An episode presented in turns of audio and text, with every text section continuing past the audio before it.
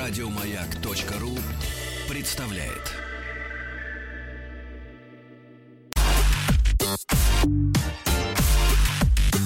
Сергей Стилавин и его друзья на маяке. Неожиданно, неожиданно, Привет друзья мои, доброе от, утро. От старичка Билли, да-да-да. Я Доброе. смотрю, схватила вас крепко за этот Не самый, за филей нас, Мороз. да, и петербуржцев т- тоже. Мороз Иванович, да. Ну а несколько пояснений молодежной, Конечно, молодежной тех, не аудитории. Владик, Да, Владик, да. которая вырастет теперь на маниже. Слушайте, ну это, это ретро-трек от аквариума минус 30. И, а пере- перепел его старичок Билли, Биллис Бенд, такой коллектив, замечательный есть.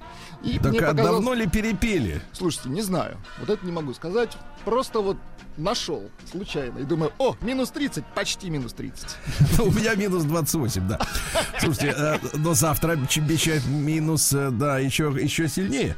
Вот, так что, так что все нормально, товарищи. всё хорошо. Не Все нормально. Вообще, по- почему мы не протестуем против этой погоды? Этот погодный беспредел, правильно? Вот, надо принять меры. Слушайте, я тут вспомнил такую историю, что мы же перед э, женскими праздниками, Так. в хорошем смысле слова, Да, да, да, Вот. мы не дочитали кое-что. не дочитали письмо от нашего э, учителя сценической речи Сережи из Петербурга, который прислал сочинение под названием «Праздник после анализов». Да.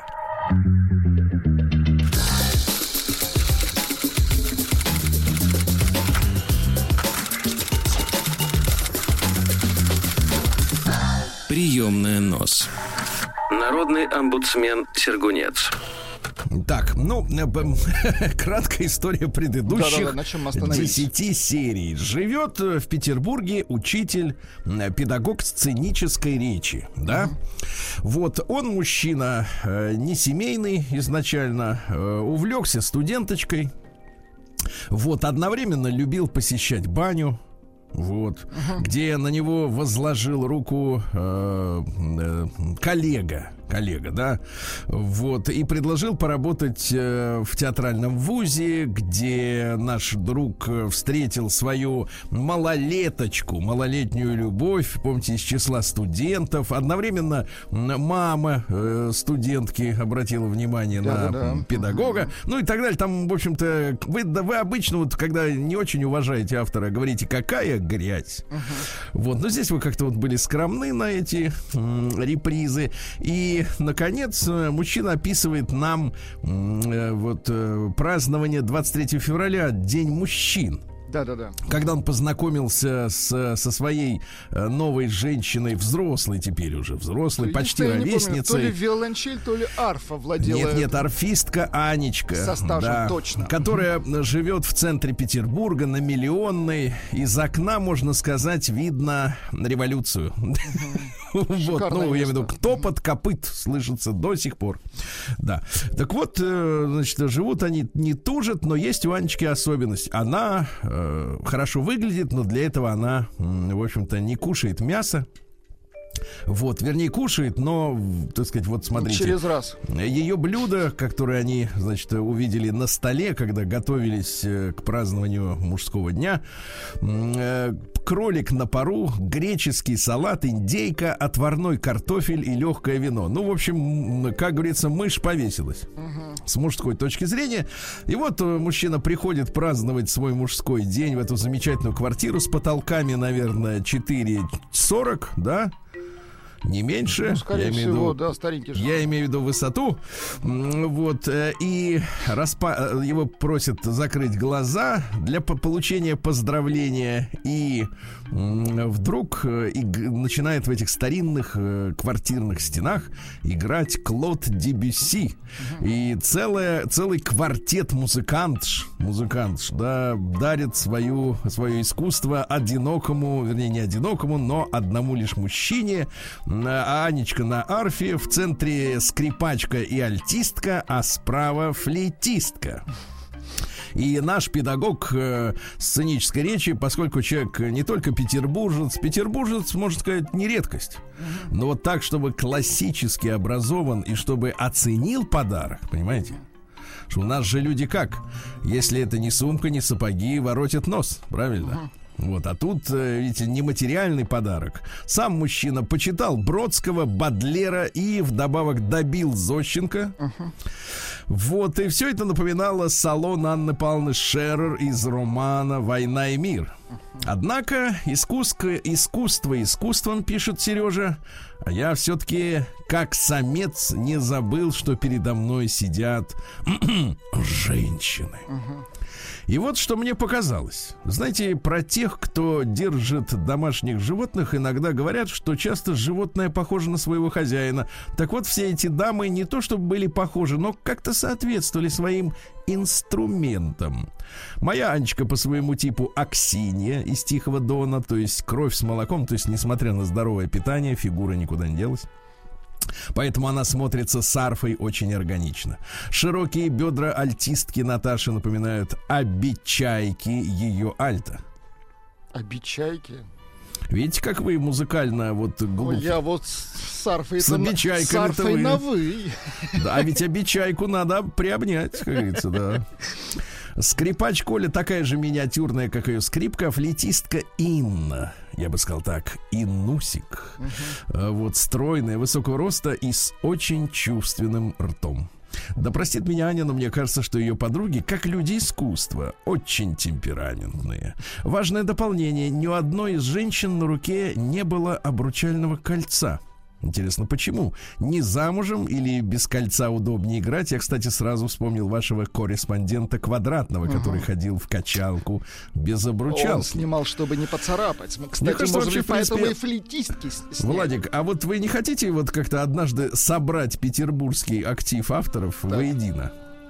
Хочу. Раз, разведенный Андрей, которому жена э, изменила с начальником, угу. весельчак Шалом, да? Угу. Квадратка. Затем квадратка. Теперь вот э, с квартетом вместе преподаватель сценической речи. Правда, что-то мне подсказывает, что, возможно, за всеми ними скрывается один человек. Возможно, возможно. Нет, ну квадратку-то вы видели воочию. Нет, квадратка есть, существует. Да и Шалом улыбается вроде. А вот педагог, он такой ну, интересный товарищ, да. Кто угодно может оказаться. Кто угодно. Хоть Ургант старший. Да, копнул, согласен. Согласен, копнул не туда, да, согласен. Конечно, на бумаге не передать, пишет Сережа, той атмосферы. Я просто еще раз хочу сказать, что так какая редкость на сегодняшний день встретить умную, образованную, не испорченную деньгами женщину, которая может превратить будни в праздник. Спасибо, Аня. Аннушка Чума. А, ну, знаете, мне нравятся вот эти слова. Чума уже отошло немножко, это староверное слово, а вот сейчас э, у молодежи, знаете, какое? No. Э, дико и дичайше. Вот Дика. они говорят. Дико радовались. Ну или ты такая дикая. И так, знаешь, щербина фонит во рту. Но все-таки в этот вечер была одна помарка, которая чуть-чуть испортила мне настроение. Владик, приготовься, Внимание, нужна музыка. Музыка для помарки. Для помарки. Так, включаю музыка помарки. Но все-таки в этот вечер была одна помарка. Помарка, дорогие наши юные слушатели, которые вырастут на маниже, значит, э, вот, это промокашечка, когда вот, э, вы знаете, пишут люди пером, а с него капает. Понимаете, и, как говорится, бумага пачкается, ее надо промокнуть этой самой, чтобы не было помарок. Ну, такая да? некая оплошность в чистописании. Да. Но все-таки в этот вечер была одна помарка, которая чуть-чуть испортила мне настроение, хотя я и не подал вида. Ближе к концу вечера Аня принесла альбом с фотографиями их оркестра. А, они... точно, я еще его назвал дембельский альбом. Так. Они рассматривали его с ностальгическими нотками, а я с интересом. Женщины рассказывали о месте и времени сделанного фото, объясняли, кто изображен. И вот на одной из фотографий они показали мне девушку, которая играла у них на фортепиано, была их подругой, и которая сегодня не смогла присутствовать на встрече подруг. Вижу, очень знакомое лицо. Не могу понять, где же я ее видел. Фото сделано давно, когда были молоды. И тут дамы говорят, что сейчас Света, как это по-петербургски, Света, работает музыковедом. И тут я вспомнил, музыковед, ключевое слово. Это ведь та самая Света, с которой начались мои дополнительные занятия в кризисные времена, когда я подрабатывал мужем на час. Это ведь я ей громче музыку, громче. Подожди, это он на ней челюсть за, так сказать, Защемил. защемил. Да, давайте так. Это ведь я ей. Ну-ка, громче, громче музыку. Давайте представим, представим, как он ей. И момент, когда он защемил. Давайте вот так вот. Я бы сказал так. Нет, я бы сказал так. Ах ты ж гой еси.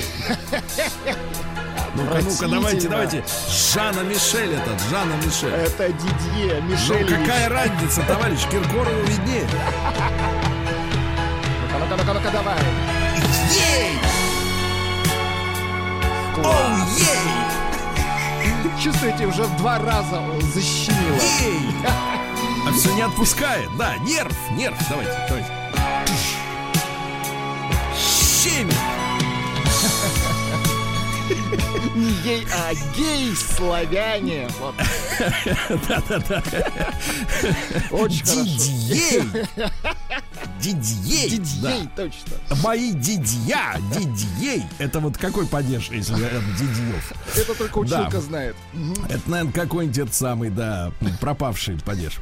Это ведь я ей устанавливал в июне прошлого года кабель-канал. Кабель и чистил ей сифон. Подлец, а? Сифон, кабель, а? Какая грязь. И все одной рукой не мытой. Ну вот, а потом, к несчастью, стал филологом, жрецом любви по вызову. Я писал вам об этом в самом первом письме, а вы. Посмотрите, вот когда мужчина-аккуратист, а вы читали его 18 июня. Я Помнят. представил себе, если бы она присутствовала здесь. Ведь она, хоть и не нарочно, но была причастна к тому дополнительному занятию, в результате которого у меня защемило лицевой нерв. Да, не нарочно, значит, да. Но главное, женщины сказали, что в следующий раз Света обязательно приедет тоже. Ну, как хорошо. Они хотят собраться на 8 марта. Ребят, сегодня 10 Такую банду собрать. Полагаю, что мне нужно будет придумывать причину невозможности моего присутствия на такой встрече. Только Владислав, Так, не так, а к вам обращаются. да-да-да, я Только, Владислав, не говорите, что я трус. Трус. Вот такие дела. С уважением, Сергей, Санкт-Петербург. Вот что ж, Ну, очередное прекрасно, прекрасное сочинение, да. да. Прием корреспонденции круглосуточно. Адрес стилавинсобакабк.ру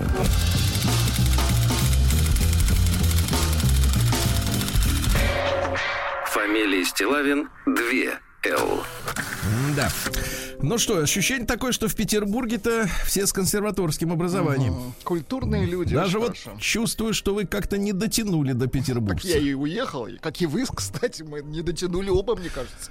Но мы приняли верное решение. Невозможно находиться в городе, где все эти профессора. Если у тебя нет арфы, нечего там делать. Да. Так вот, э, письмо от девушки получил. Давайте-ка теперь промокнем наши помарки. Э, Вот, э, письмо от девушки по следам наших э, недавних выступлений в эфире. Ну, будем считать, что народный омбудсмен. Будем считать, да? Ну, давайте. А, хотите, ну давайте еще. Хочу. Прием корреспонденции круглосуточно. Адрес стилавинсобакабк.ру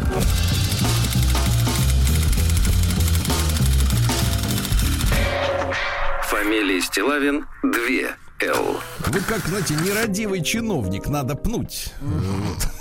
Ну просто только что звучало. Понимаю, понимаю, конечно. Конечно. А, Дашенька пишет нам. А, Судя по аватарке, она меленькая такая меленькая, но красивая. Я имею в виду девушку, а не аватарку. А, Сергей, добрый вечер. Ну, я от себя добавлю, и вам, Владик, тоже. Вечер в хату. Мгм, Владику. Сергей, добрый вечер. Слушаю сейчас ваш эфир про... Ну, то есть слушает и сразу одновременно строчит. Строчи. Слушаю ваш эфир про ошибки родителей. Помните, был у нас такой эфир недавно? Да-да-да. Про ошибки в воспитании. И даже отвлеклась, чтобы написать письмо. Ошибки моих родителей просто не пересчитать. Начнем с того, что главная ошибка матери, что она не разводилась с отцом, хотя я просила и умоляла. Она думала, что нужно, главное слово нужно, воспитывать ребенка в полной семье. Что такое полная семья? Полноценная? Разве это там, где отец пьет, бьет мать и иногда ребенка? Я так не думаю, пишет Даша. Я не знаю, что в голове у моей матери, как ее воспитывали дед и бабушка, что она такое терпит. Лично меня моя семья научила тому, что если меня хоть один мужчина посмеет ударить, я не знаю, что я буду делать. Мгм. Вот. Даже в потешном Давай смысле. так, семья научила тому, что я не знаю. Надо, Дашенька, знать. Конечно. А вот я буду драться. Я буду драться за себя в моменте. В моменте. И за ту маленькую Дашу, которая ничего не могла сделать и только смотрела и плакала, я буду драть, драть. Драть Дальше. будет. О, так она самбистка. Минуточку. Это не, не обязательно. Письмо серьезное. Хватит Хорошо, ржать. хорошо, все. Хватит ржать Она и будет драть. драть. Ну, давайте дальше. Я Так и написано. Я буду Ну, Хорошо. Ну, Драть, она в Я свободной понимаю, что стране. смешно, а серьезное письмо Вообще молчать. Вообще не смешно. Я буду др... Я драла и буду драть. Вот давайте дальше. Все, ну хватит. Молчать, сатрап! Молчать! Когда младший говорит. Давайте, все. Я буду драть ногтями, бить и кусать, но меня никто не посмеет тронуть. Спасибо, папочка. Вот видите, как, ребята. Ошибка 2. Из того, что мне удалось проанализировать из детства. Даша украла у родителей деньги. Плохой ребенок, несомненно. Почему Даша это сделала? Потому что отец обещал всегда купить куклу, когда мы ходили в магазин. И никогда, то есть я перевожу на русский, ни разу, Всегда обещал и никогда не исполнял, не покупал. не исполнял своих обещаний никогда. Что он говорил? Что нет денег. Это вранье, деньги были. Естественно, я украла деньги, когда, чтобы когда мы в следующий раз пойдем с папой в магазин, я бы ему сказала на его реплику о деньгах. Папа, вот у меня есть деньги, возьми, но купи мне куклу. Я объясняла это маме, когда меня застали с деньгами в детском саду. Но она, наверное, думала, что она умнее пятилетней девочки. Чему меня научил папа? Тому, что обещаний можно не сдерживать. Спасибо, папочка. Ошибка номер три. Папе очень нравилось делать так. Когда мама ему делала замечания по хозяйству, какую-то ерунду, например, почему не вынес мусор, почему не, обрал, не убрал тут, он мне говорил, это ты виновата. Меня до сих пор трясет, когда я это вспоминаю, когда я вспоминаю это чувство беспомощности. Потому что я виновата, я же ничего не делала. Почему я? Нет, я ничего не делала. Я начинала плакать и бежать к маме, но они только улыбались. Закончилось это только когда мне было 11 лет. Я до этого три года жила у бабушки и деда, которые обо мне заботились, интересовались моей жизнью, занимались со мной после школы и так далее. И вот я вернулась к родителям и опять снова это сделал. У меня началась натуральная истерика. Я помню, как кричала и плакала. Вот мне уже не 11, а я пишу и плачу. После этого случая маман соизволила ему сделать внушение, больше он так не делал. Я не буду применять психологическое насилие к своим детям. Спасибо, папочка. Ошибка номер четыре. Моя мать всегда была со мной, когда я говорила с отцом. Я не знаю, как это работает психологически, но с возрастом я заметила, что я не могу говорить с отцом наедине о чем-то серьезном. Несерьезном тоже, кстати. Я в детстве всегда общалась с мамой, никогда не общалась с ним наедине. Если мама его отправляла со мной поговорить о моих школьных оценках, он всегда шел с ремнем. Видимо, поэтому мне некомфортно с ним разговаривать. Остальное по мелочи я не буду описывать. Да, я даже надеюсь, что вы и это письмо не прочтете, чтобы не портить себе настроение. Надеюсь, оно у вас затеряется. Просто я никому и никогда этого раньше не говорила. А захотела поделиться хотя бы так опосредованно. Спасибо за ваш эфир, очень уважаю вас, ваше мнение и мнение Владислава Александровича тоже. Спасибо, настроение С уважением. Дарья. Дорогая Дашенька, я очень ценю твою э, искренность, Искренность, конечно. э, желание поделиться именно с нами, поскольку ты воспринимаешь нас как людей. Ну, Владик иногда, э, так сказать, э, Ну, вот, я, шутит. да, Но ты понимаешь, ну это издержки воспитания. конечно. Он тоже такой же, как и мы с тобой, калики. Вот. Это защита скорее. Это защитная реакция, да, от жизни. Вот. Но тебе большое спасибо. День дяди Бастилии пустую прошел. 80 лет со дня рождения. Ух ты, а ей уж 80.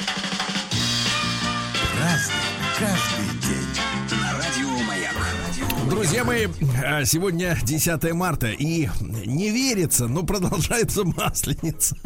Ну, отлично, прекрасно. Она продолжается, но этого не ощущается, потому что у нас тут... как бы, Минус сказать, 21 в Москве. Да, приморозило немножко, да. Точно. Сегодня, в принципе, день-то третий день масленицы называется лакомка.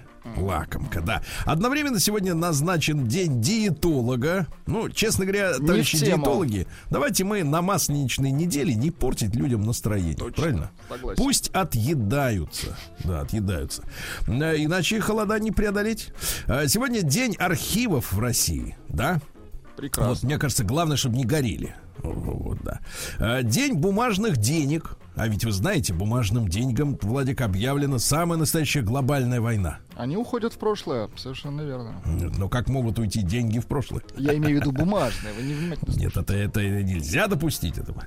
Значит, дальше. Международный день волынщика. Дайте нам, пожалуйста, вот... э, Есть у нас. Да. А вот, кстати, выражение «волынить».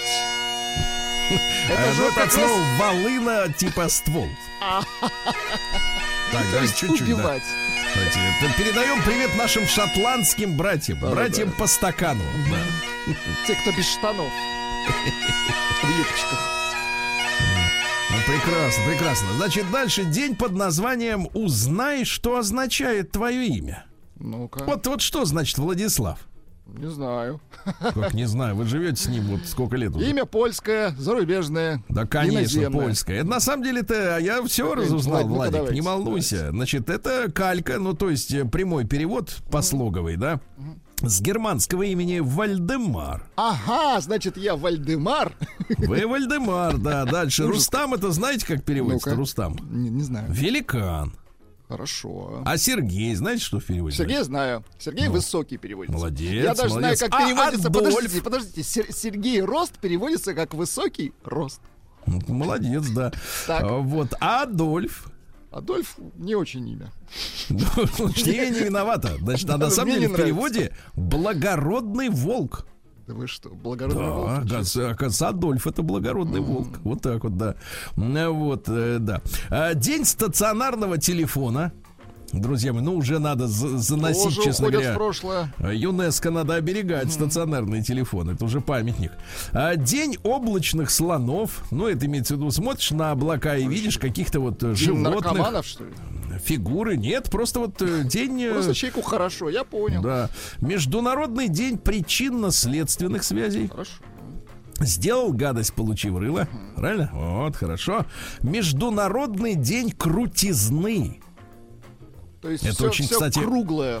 Очень плохой праздник. Я вот об этом неоднократно говорил. И сейчас не грех повторить. Вот смотрите, в нашем детстве, извините, молодежь, которая выросла на маниже, значит, что лекцию буду вам читать. В нашем детстве были такие понятия, как вот это хорошо, а вот это плохо.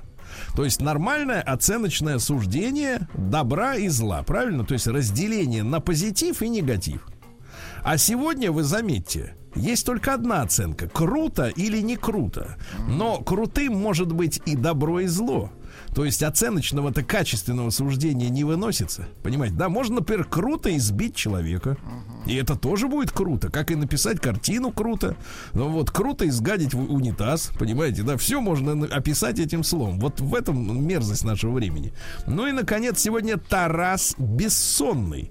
Дело в том, что Владик Тарасий, святой Тарасий, м, помогает бороться с лихорадкой. А болезнь-то она была готова к борьбе и приходила в дома людей наших именно на Тарасе. Понимаете, да? Вообще лихорадку представляли как демоническое мерзкое существо. От нее, от лихорадки, помогал только сок осиновой коры. Понимаете? А причем кору надо было соскабливать с дерева угу. топориком, непременно топориком. снизу вверх, понимаешь, угу. да? И нехорошие приметы есть на этот день. Считалось, что если сорвется с петель дверь избиная, наружная, так. то великая беда придет. Ужас. Так что с дверями, дверь с ноги сегодня не открываем. Через дальше. окно выходите, товарищи. Аккуратней. Раз, через трубу. Через дымоход. Да, ну что же, в 1415-м Василий II Темный родился, великий князь Московский, внук, кстати, Дмитрия Донского. Да. Вот, а почему темный? Вот, а потому ну, что... что был брюнет. Нет, он был ослеплен, да, вот, да э, так сказать, э, да-да-да, ослеплен, представляете, да, своими же родственниками, да. Вот, вернее, не он, а Василий Косой был ослеплен, mm. понимаете, mm-hmm. да. Вот, а Шемяка через 10 лет отомстил за брата, за Косова, пленил Василия, вот нашего, тоже ослепил его за, за Косова. Mm-hmm. Тоже глаза ему того этого. Ну, устроил вендет. Вот, и он стал темным. Понятно. Вот. А потом Шемяка и сам был отравлен в результате заговора. Ох, как? ох, они жили-то лихо. Жили-то интересно, да? Было о чем писать спид-инфо в то время.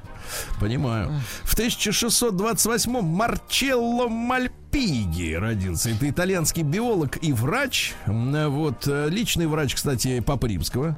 Вот, открыл капиллярное кровоснабжение. То есть он понял, что кровь-то она не только по артериям, но и по меленьким таким, да, э, текет-то. Вот, одним из первых использовал микроскоп, который до 180 раз увеличивал. Впервые наблюдал он капилляры в легких, где происходит обмен, кстати, кислорода и углекислого газа, да, понимаете? Ну вот, и открыл связь между артериями и венами. Говорит, по этим туда, по тем обратно. Сюда. Угу. Да. И заложил первые представления о мочеиспускании. Молодец. До этого, как бы так сказать, ну... Не, не понимали, откуда это все. Текет и текет, и неважно, да. Вот он говорит, как, да. Э, значит, в 1628-м король Англии Карл I распустил сегодня парламент. Настали, говорят, такие тишь и благодать в стране. Спокойно. Без парламента, да? Отлично. Комфортно, сыто, все хорошо. И 11 лет э, без него Карл I обходился замечательно. Это, говорят, самые золотые были годы в Англии. Понимаете, Ясно. в чем проблема? В чем проблема? В 1791-м запатентован копер для забивания свай. Ну, понимаете, эта штука такая сверху, бах-бах. Тяжеленькая. И туда, да. Вот э, в 1797-м столица штата Нью-Йорк перенесена из города Нью-Йорка в Олбани. Есть у них такой город uh-huh. Олбани. А в 1845-м родился наш замечательный император Александр III. Он всем замечательный. Э, он, помните, и из поезда, который сошел с рельсов в результате результате теракта людей спасал, да, и на котором он надорвался, да, от чего преждевременно умер. И строил железные дороги. И сделал все для того, чтобы рубль стал золотым и стал самой крепкой валютой в Европе. Представляете? Умница. В общем, Александр III действительно замечательный наш государь. Единственное, у него есть косячок. Так. Он, э, значит, видимо, проводя финансовые всякие договоренности с другими странами, то что, ну, вот мы с вами знаем, да, что стране нужны инвестиции внешние. Ну, такой есть у нас постулат, что мы сами-то внутри не можем опереться на собственные силы, обязательно должны быть деньги снаружи. Ну, инвестиции полезны, почему нет? Ну, они полезны, но не до такой же степени. Так вот, э, Хорошо. он вверг нас э, в результате в союз сначала с Францией, которая финансировала в России очень многие проекты, да, а Франция была в вассальном соглашении с Англией. И фактически вот э, благодаря этим манипуляциям нас и втянули, нас втянули да, да, в Первую да. мировую войну на стороне именно вот этих двух держав. Хотя нашим главным экономическим союзником, ну, партнером именно в буквальном смысле слова, потому что 30% внешнего оборота это была uh торговля с Германией, понимаете, да? Вот, так что Александру Третьему за это надо предъявить. Мы его запутали. В 1800, а царь не может путаться. Точно. Это запутаться, запутаться может женщина на кухне, где у нее крупа или соль, а вот это тут нельзя, да. В 1862 федеральным правительством США впервые в этой стране выпущены бумажные деньги. Вот почему сегодня день бумажных денег. Да. Вот, сегодня в 1892 Артюр Анегер родился. Пишется, Владик, Ханегер. Пишется, Французский. Пишется хуже, чем слышится. Композитор-то есть у нас вот композитор? Есть. Ну, давайте.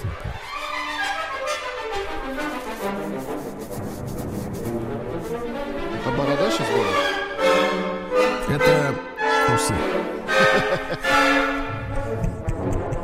Так Ну, вот, и не просто Руванов. Аннегерта был, понимаешь ли, композитором, а у них была группировка. Так. И называлась эта группировка «Новые молодые», потому что они выступали против э, просто молодых, э, которых возглавлял Марис Равель. Ага, это такая была музыкальная ОПГ. Да, ну то есть, э, ну то есть конкурентная. Ну, понятно, конкурентная, да. Сегодня в 1895-м министр иностранных дел России, э, значит, Александр Борисович Лобанов Ростовский, он стал этим министром. Ну а главным достижением заключения было тайного русско-китайского договора о том, что мы теперь союзники против Японии. И мы получили право на сооружение китайско-восточной железной дороги через Северную Маньчжурию на Владивосток. Ну, в принципе, вот э, в сегодняшнем понимании, конечно, спорное решение э, строить дорогу в обход э, собственной территории. Да? Спорная история. А, в 1903 году, ребят, сейчас мы послушаем мужчину великого. Родился Бикс Байдербек. Это замечательный трубач. Но послушайте, Владик. Так. Это первый белокожий трубач-солист джаза, который стал звездой действительно первой величины. То есть первый белый в джазе. Понимаете, да? Первая звезда. Ну, давайте послушаем. То есть в джазе тоже была сегрегация, В получается? джазе только белые. Белая сила в джазе. Да, так вот он вошел в историю как э, джазист, перед которым преклонялись и белые, и черные. То есть он всем нравился, да. Вот. э, Ну и, к сожалению, вот привязанность к алкоголю привела к ранней смерти. Да, давайте послушаем, как он э, вот до привязанности пел. Как он выдувал черных из, этой, из этого стиля.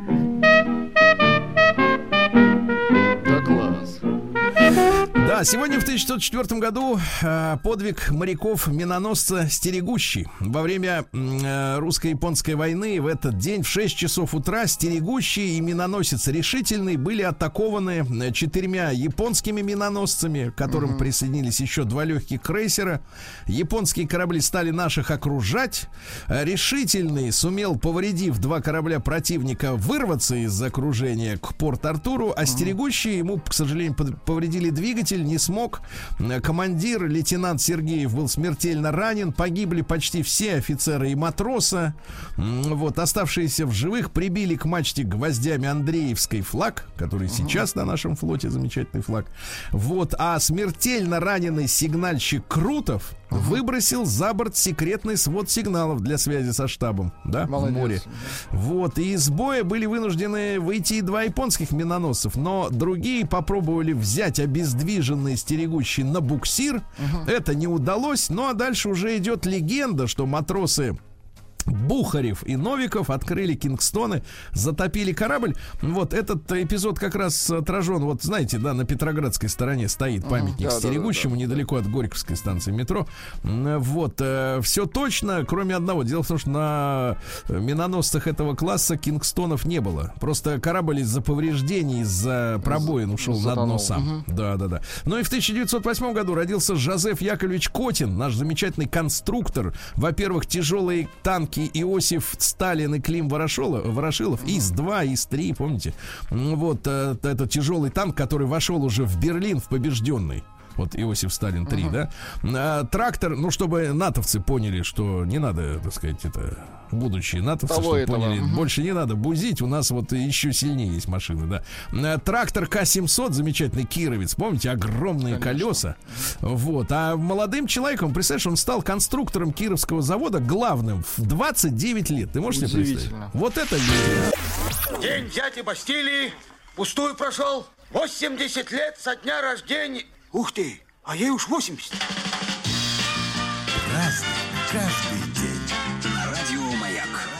Так, товарищи дорогие, э, продолжим. Э, Сегодня, вот в 1914 году, 10 марта, английская суфражистка, ну это борчиха за права Да-да-да, женщин, борчихи. вы понимаете, да? Самые Да. первые борчихи. Мэри Ри- Ричардсон, Ричардсон в Лондонской национальной галерее мясной тяпочкой изрубила картину Веласкеса с изображением Венеры. Слушай, ну как так? Ну это же искусство. А вот так, она написала, Ну, что это этот акт был актом протеста против ее подружки госпожи Панкхерст. Они же там изучали джиу-джитсу даже, чтобы бить полицейских.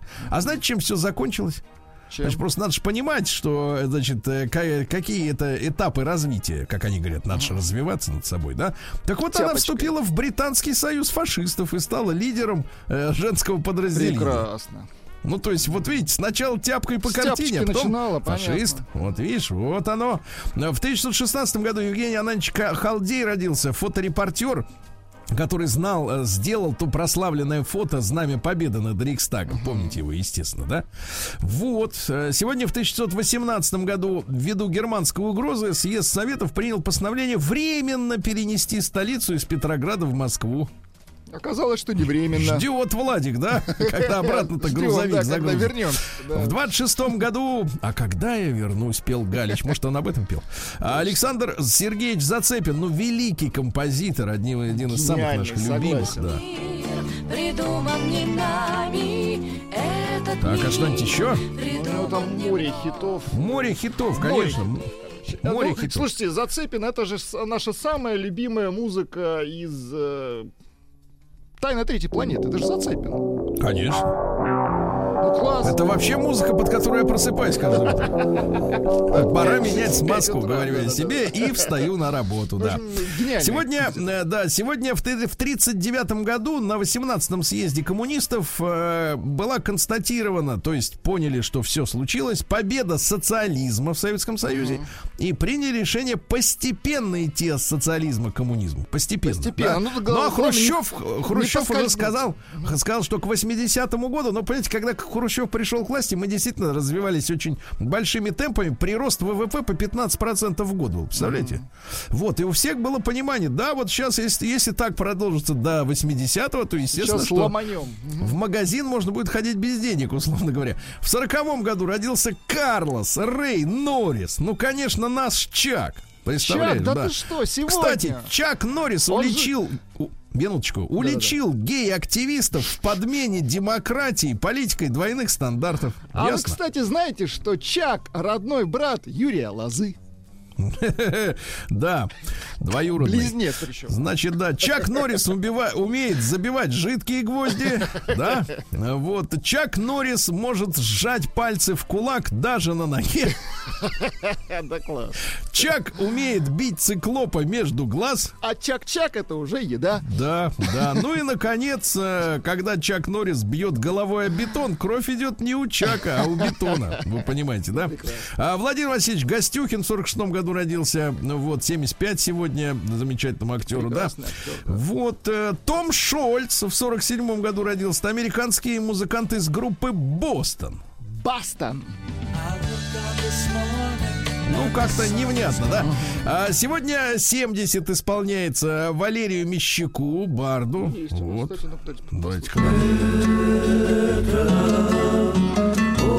кстати, Давайте-ка. Это не осень, Понимаю, это зима. понимаю. В 57 году родился Усама бен Ладен. Вот. А Который был террористом номер один, пока его якобы где-то там не убили, а тело куда-то там не дели. Но как-то вот вроде никто ничего не видел. Э, Вот цитата из Бен Ладена такое. Есть лишь немного стран, которые оказа- отказались быть рабами США. И кто бы ни стоял за событиями 11 сентября, он точно не был другом американского народа. Ну вот. В 58 году Шарон Стоун родилась. Женщина красивая, яркая, да еще и с великим IQ. Да Понимаете, да? Ну, правда, это никак не влияет на то, э, Где значит, она э, снималась? Почему мы смотрели фильм, э, э, как там, ледорубом-то этим э, для колки льда? А основной инстинкт. Точно, точно. Цитаты, давайте. Все-таки умной женщины есть цитаты, Давайте. да. Это главное отличие от тех, которые просто красивые. А, выражение лица женщины гораздо важнее ее одежды. Напомню, что сейчас в, в моде контрацептивное так называемое выражение лица, которое типа не подходи ко мне, тварь. Дальше. А, в первой половине жизни твое лицо это то, с чем ты родилась, а во второй половине то, чего заслужила. Да. А если ты умна, то будешь и красива. Некрасивых нет. Кто-то красив, как роза, а кто-то, Владик, как кактус. Прекрасно. Да.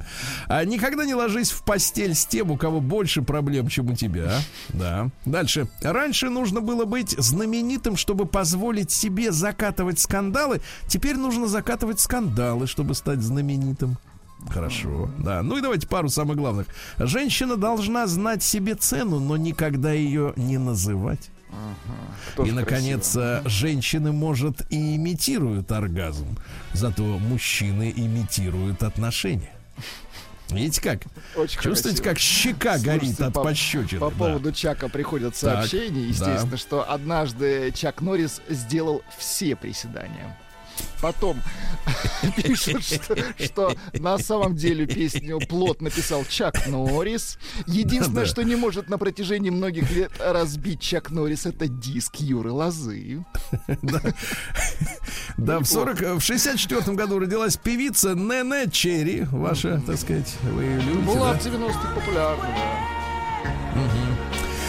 Вот, да, что же у нас еще, так сказать, интересного? Ну вот э, в 70-м году в телеэфир впервые вышла передача «Человек и закон». понимаете, Прекрасная да? А в, в Ленинграде была программа альтернативная на питерском телевидении «Гражданин и закон». Видите, от- оттенок Есть другой. разница, есть. Потому что у да-да-да. гражданина есть обязанности перед своей страной, а у, а у человека-то может и не быть, да.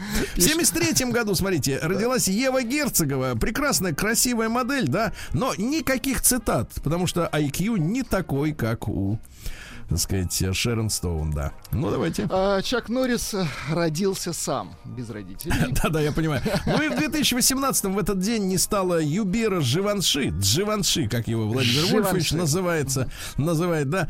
Так вот, э, послушайте цитату умную. Платье должно следовать за женским телом, а не формы тела укладываться в очертания платья. Ясно? Всем худеющим привет.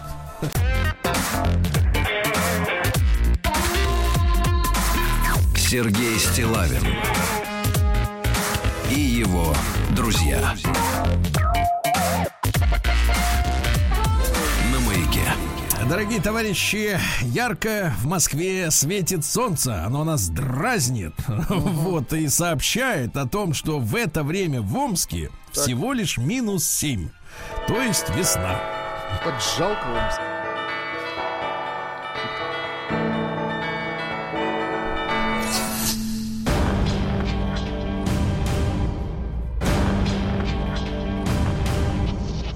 Новости региона 55.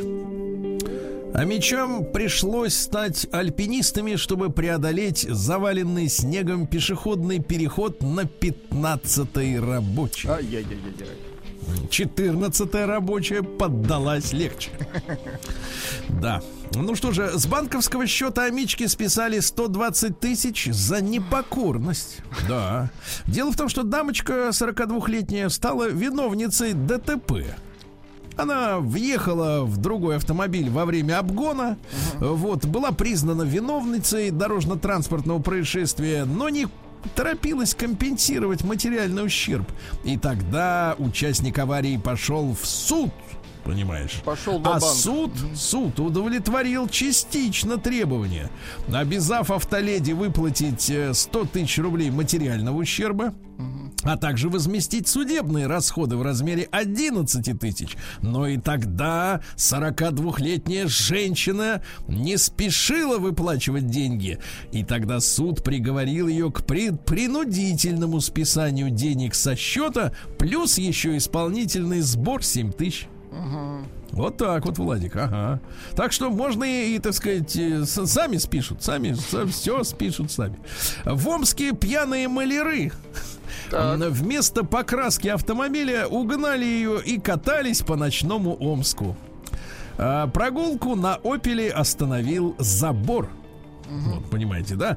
Э, Вот около полуночи экипаж э, вневедомственной охраны Росгвардии заметил иномарку, которая была похожа э, с той, которую объявили в розыск. Росгвардейцы через, так сказать, громкоговоритель потребовали прекратить движение. Вот, прекратили при помощи забора. Вот. Пишет Рауф, ребята, доброе э, утро. Приглашаю к нам в Израиль, в Аждот, на берег Средиземного моря. У нас плюс 16. Спасибо, Рауф. Спасибо, нам достаточно противно. Омские, так сказать, что у вас так тепло. Омские министры не смогут отдохнуть при паводке. Слушайте, а как вот так получилось, что у нас вот э, в любом городе есть свои министры? Ну так вот, так устроено все. Потому что когда говорят омские министры, вспоминаю правительство Колчака. Там были министры. В изгнании. Да-да-да. Короче говоря, поручили быть на рабочих местах в опасные периоды, чтобы паводок, э, так сказать, минимизировать ущерб от него. Да, хорошо.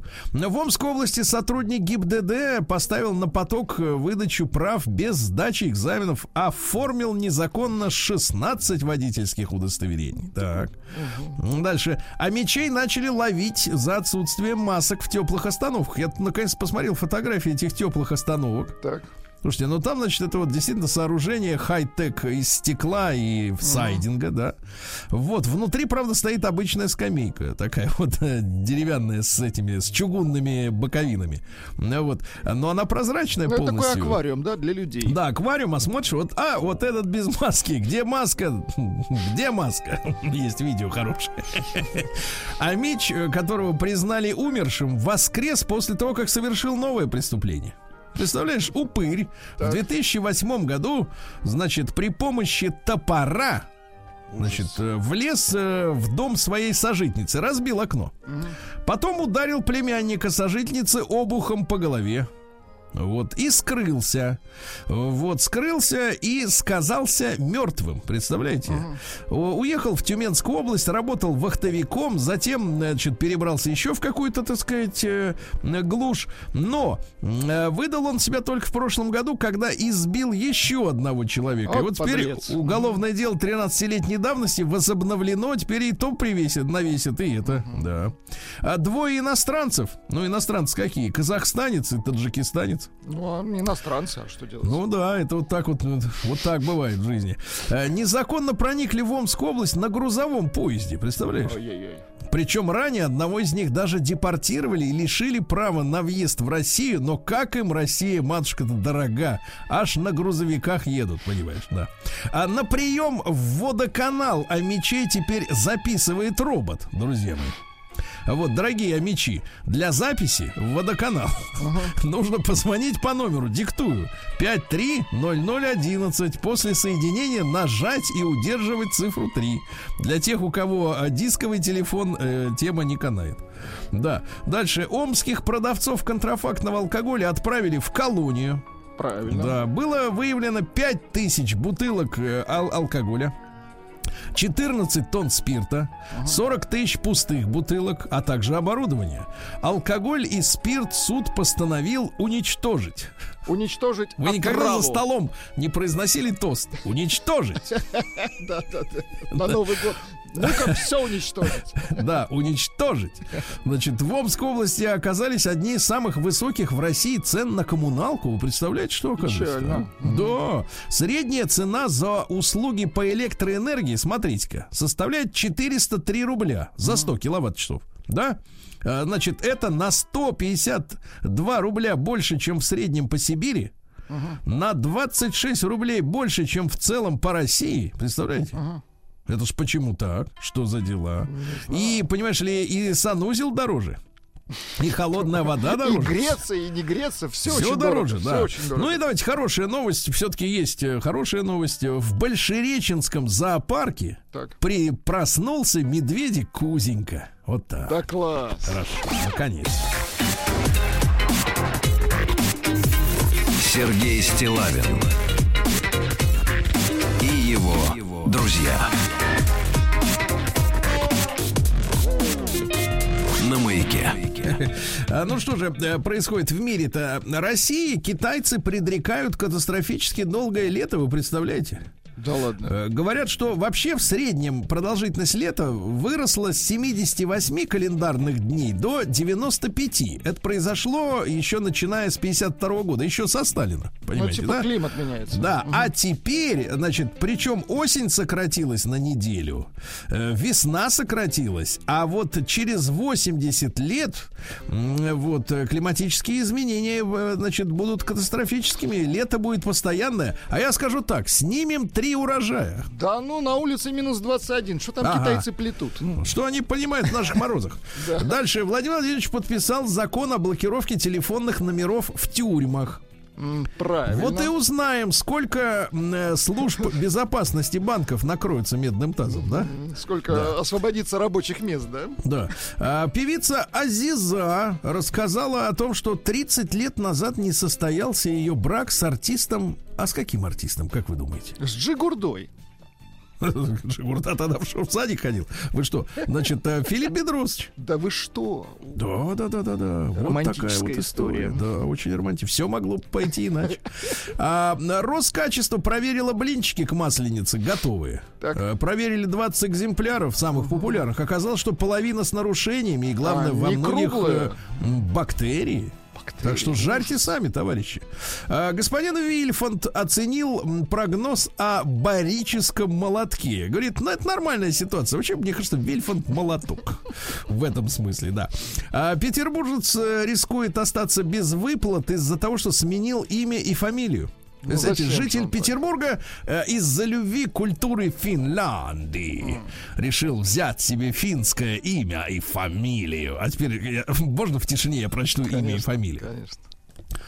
Сула... Нет, извините, нет, не так. Сумалайнен Анти Хасепа Садобль Дебаль Петрович. Но он еще и испанскую культуру любит, я так понимаю. Он- я, я боюсь, что там другая культура. Давайте ну, так, испано-финская культура. Нет, ну мужчина элегантный, говорит, э, да. Да молодец. Я понял только одно, Петрович. А вот э, дети, детям по- по- по- посложнее. Детям будет. будет тяжелее. Посложнее, да. Хасе Сумалайнен. М, Прекрасно. В Москве водитель пробил стену паркинга на третьем этаже на автомобиле Porsche. Видите, какие мощные машины. В ЗАГС Москвы рассказали о популярности имени Юрий накануне, э, ну, э, ну, друзья мои, 60-летия ведь первого полета в космос совсем-совсем скоро. Я вот Рустам Ивановичу намекал, может, давайте еще раз на Байконур. Э, Ой, Молчит. хорошо было тогда. Было замечательно, да. Дело в том, что вот смотрите, когда Юрий Алексеевич полетел, то в те годы с 60 по 62 самое популярное имя, знаете, какое было? Юра. С 60-го он еще не полетел. Самым популярным было имя Сережа. Это Понимаете? не очень хорошо. Ну, для вас нет. Вот. А потом стал Юра. В России предложили ограничить рекламу фастфуда. Вот. э, с- э, Выступил товарищ Петунин с этими предложениями. Ну что же, хорошо. Да он хорошо. в рекламе не нуждается, по большому Ну счету. как-то не нуждается. Ну как, не так, нуждается. туда и так люди А идут. как бы На- напомнить на, человеку? говорящую собачку посмотреть. Ага. А, Россиянка раскрыла отличающие наших соотечественников черты в отелях, где все включено. Во-первых, наши набирают всю еду в одну тарелку. И рыбу, и яблоко, и булку, и огурец. Да. Дальше наши соотечественники приходят в рестораны с контейнерами, камазиками, чтобы забрать еду в номер, хотя это запрещено. Ну и, наконец, кричат друг другу из разных концов а, ресторана или не утихомиривают своих детишек, которые воют, верещат, да.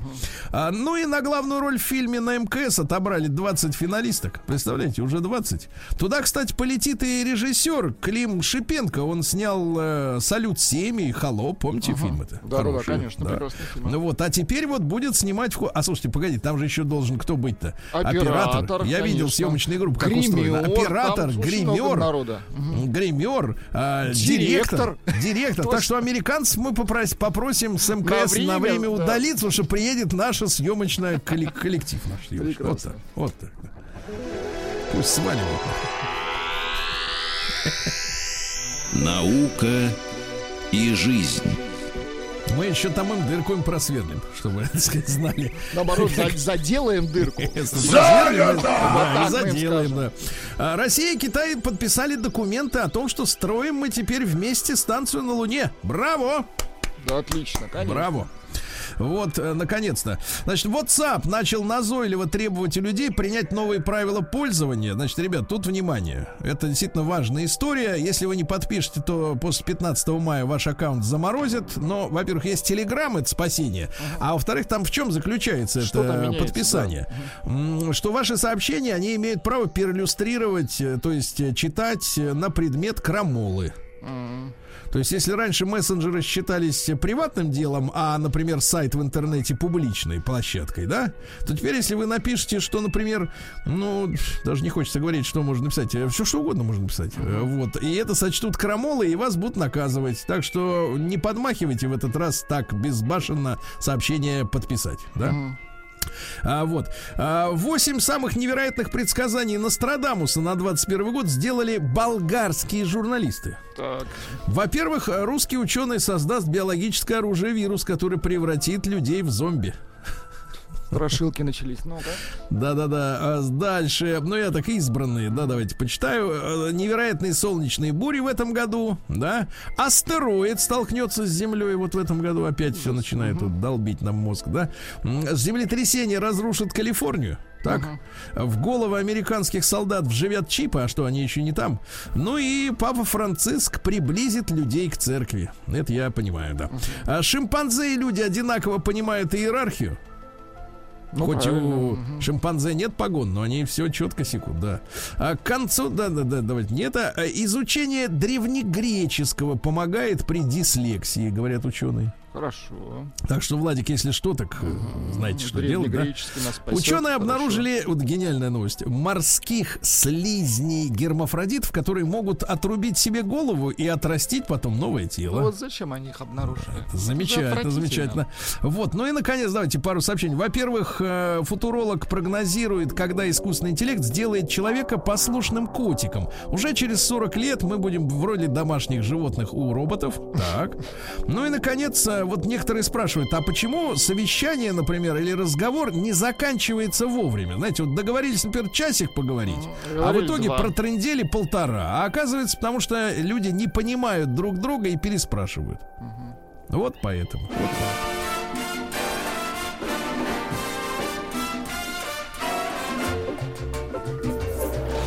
Новости капитализма. Ну что же, Цуркерберг заявил, что у мордокниги появятся анимированные аватары для шлемов и очков виртуальной реальности. То есть вы будете видеть собеседника как моргающего, ну, этого, ну, картинку. То есть мордокнигу вы еще и на голову наденете. Отлично. Да. А Байден забыл на совещании, как зовут глава Пентагона и как называется Пентагон. Слушайте, вот, знаете, вот во время перестройки все стебались над Брежневым, говорили, что он был маразматик. Ребята, никогда не было такого, что он что-то... за- Он и говорил медленно, потому что он после инсульта, да, был. Но чтобы действительно вот этот маразм, как у Бидона, ну, такого не было. Мидии из России захватили Великие озера в Америке. Вы представляете? Э, Фосфор из мидий поступает в воду с фекалиями моллюсков. А рыбы дохнут, а водоросли разрастаются. Вот в итоге выделили 500 миллионов... А, ущерб, говорят, 500 миллионов долларов каждый год предлагают обучить собак вынюхивать мидии на берегу. Ну вот. Из сиквела фильма «Космический джем» вырезали скунса Пепе Лепью. Он появился в мультике в 45 году. Его обвинили в харазменте. Вот. А, потому что критик Нью-Йорк Таймс э, сказал, что этот э, персонаж внес свой вклад в культуру изнасилования.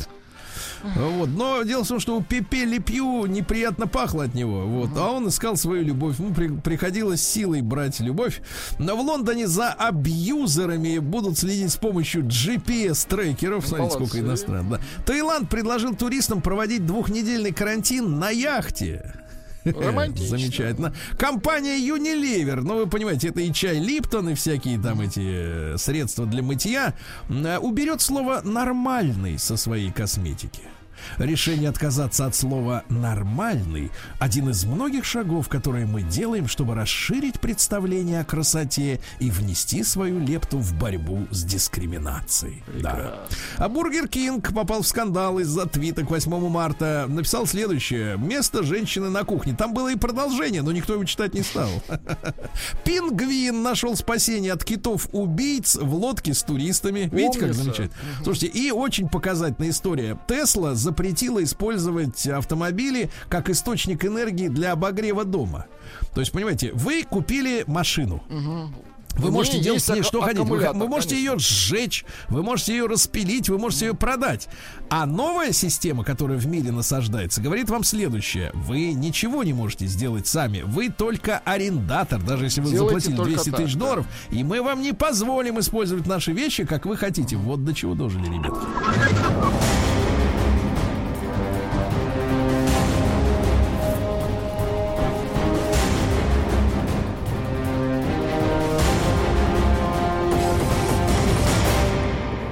Россия криминальная. Ну, заголовок, я бы сказал, так э, привлекательный. Не очень. В Пяти... Нет, в Петербурге в офис банка ВТБ человек пришел с гранатой, а ушел с сумкой наличных. О, видите, как оно бывает. Бизнесвумен Снежана из набережных Челнов э, случайно узнала, что она стала директором компании с миллиардным оборотом и должна заплатить налоги. Оказывается, просто она неаккуратно, я так понимаю, хранила свою цифровую Лич- подпись. данные. Цифровую подпись, да. В Москве э, фэшн-блогер Рафаэль по фамилии Сидоров э, вот, отбился... Сидоров, класс. Да, отбился от грабителей с ножом и вернул себе похищенный телефон. Вот видите, какой молодой человек, мощный, да? Вот, дальше, э, давайте так, э, из хорошего. Э, Ягуар бывшей солистки хай-фай Татьяны Терешиной, ну это такая вот э, женщина, да, оказался в розыске, потому что молодой супруг певицы подарил ей машину, но у предыдущего покупателя не переоформил документы. Бывает. А тот говорит, ну раз не переоформил, значит э, угон. Вот и все, да. В России хотят запретить алкоголикам занимать руководящие должности. Да. Потому что надо их э, подловить, что он алкоголик. Да, да, да, да, да. Ну что же дальше? Российская студентка подожгла колледж из-за безответной любви к преподавателю. Представляешь? Ну и давайте, давайте о хорошем, что ли. Давайте о хорошем под конец я вам скажу. А вот и о хорошем. Давайте. Вот она, эта новость. Нападение певца, который в э, вагоне метро пел и поздравлял, значит, пассажиров с 23 февраля, э, записали на видео. Э, Пассажир встал, говорит, хватит петь, а тот ему певец э, баллончиком в лицо, газом, понимаешь? Хватит петь, сам хватит петь. Сергей Стилавин и его друзья. Друзья мои, э, ну что, сегодня у нас, э, господи, холодно, да. Сегодня у нас холодно, среда. У нас холодно, а в Омске нет. Вот так что страна большая, жаловаться нечего, Владик, тут трястись, понимаешь, да, Никто не трясется, уже оттряслись. Да, да я понимаю, у вас есть см- смазка специальная, да, анти, Такая же смазка, как и у вас. Да.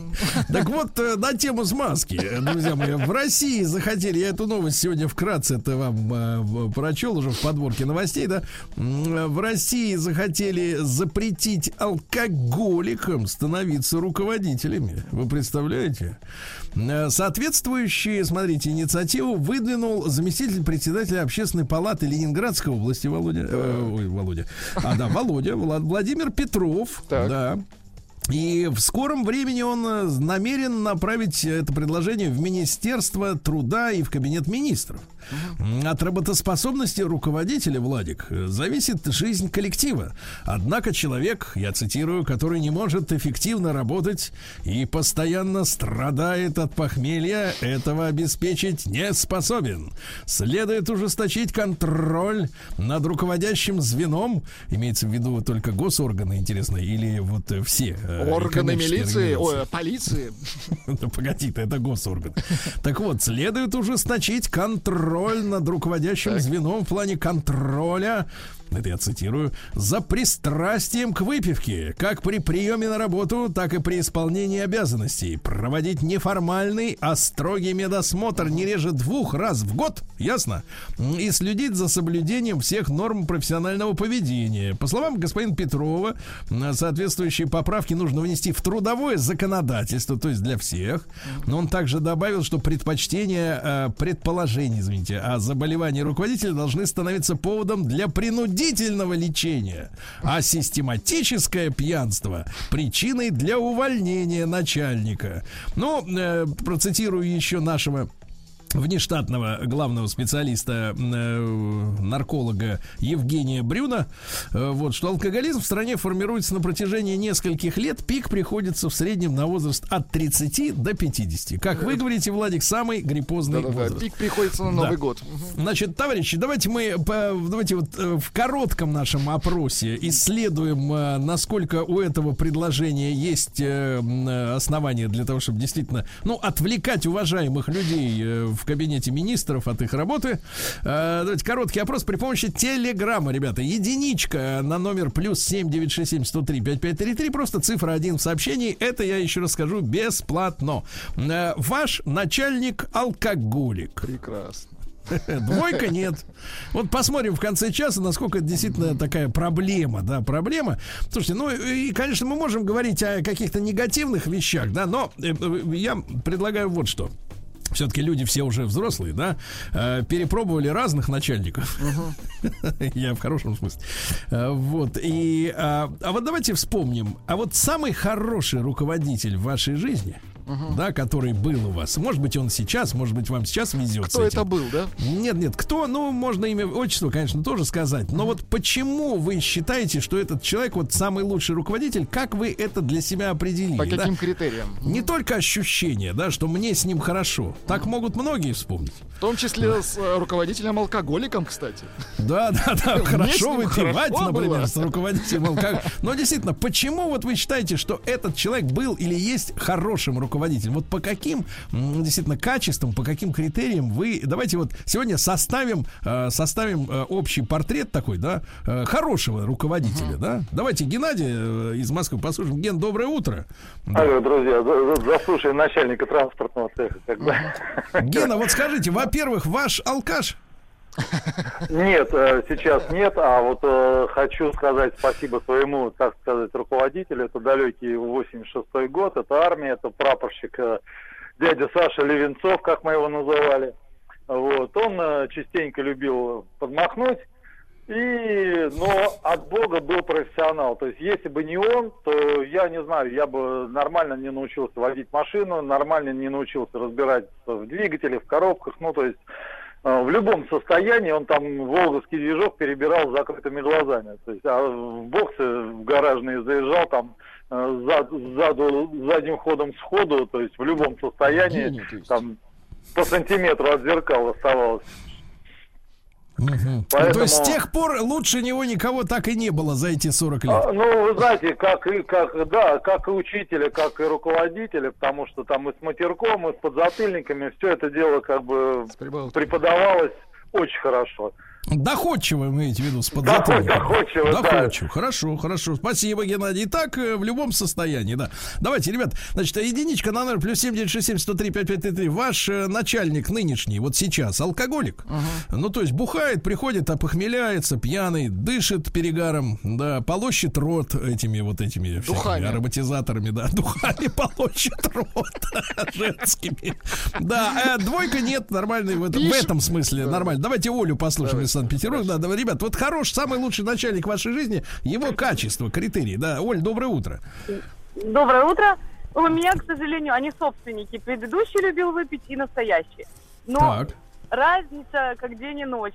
Э, Предыдущему просто было все равно, также и на зарплату, и на обязанности. А нынешнему нет. Он постоянно поднимает зарплату, и вообще прекрасные отношения. Ну, никакое пьянство на работу никто так не ходит, конечно. Это все Ну как вы понимаете, что он алкаш? Оля, скажите, как вы понимаете, что он Не, ну, алкаш, если он пьяный, ну, если он не пьет на работе? Он пропадает на неделю, на две. То есть запой. Ну да. А как алкаш еще может себя вести? Ага, алкаш это пропадает. Давайте, давайте составим портрет. Да, хорошо, спасибо, Оля, да, интересуется и поднимает зарплату. Что еще надо, правильно? А вот и Екатерину, также из. Петербурга. Катюш, доброе утро. Доброе утро, уважаемые телеви- не телеведущие, радиоведущие. Я хотела сказать, что у меня целых два а, руководителя, а, но хотела сказать об одном из них, а, который, ну так сказать, дополнительному руководителю. Я преподаю дополнительно в студии обучающий. В общем, он не пьет вообще. И это очень круто. И по поводу критерия хорошего руководителя. А, я хотела сказать, что руководитель хороший, это тот, который тебя не только вот как воспринимает человека, который приходит на работу, но который в себе развивает какие-то качества, Ну которых... какие вот, скажите просто, как его имя, отчество вот у руководителя? А, его зовут Антон Шатилов. Антон, вот скажите, Антон, вот э, вас, Катерина, какие качества развил за последнее время? Ну, вообще, благодаря нему я есть, кто я есть. Я работаю в сфере красоты, и я не только работаю там конкретно там в салоне, но и стала преподавать, стала учить людей, и сама очень много чего знаю теперь благодаря нему. То есть он ваш наставник, да?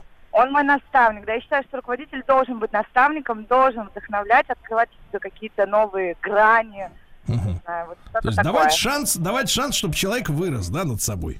Да, да. Хорошо, но не пьет совершенно, да?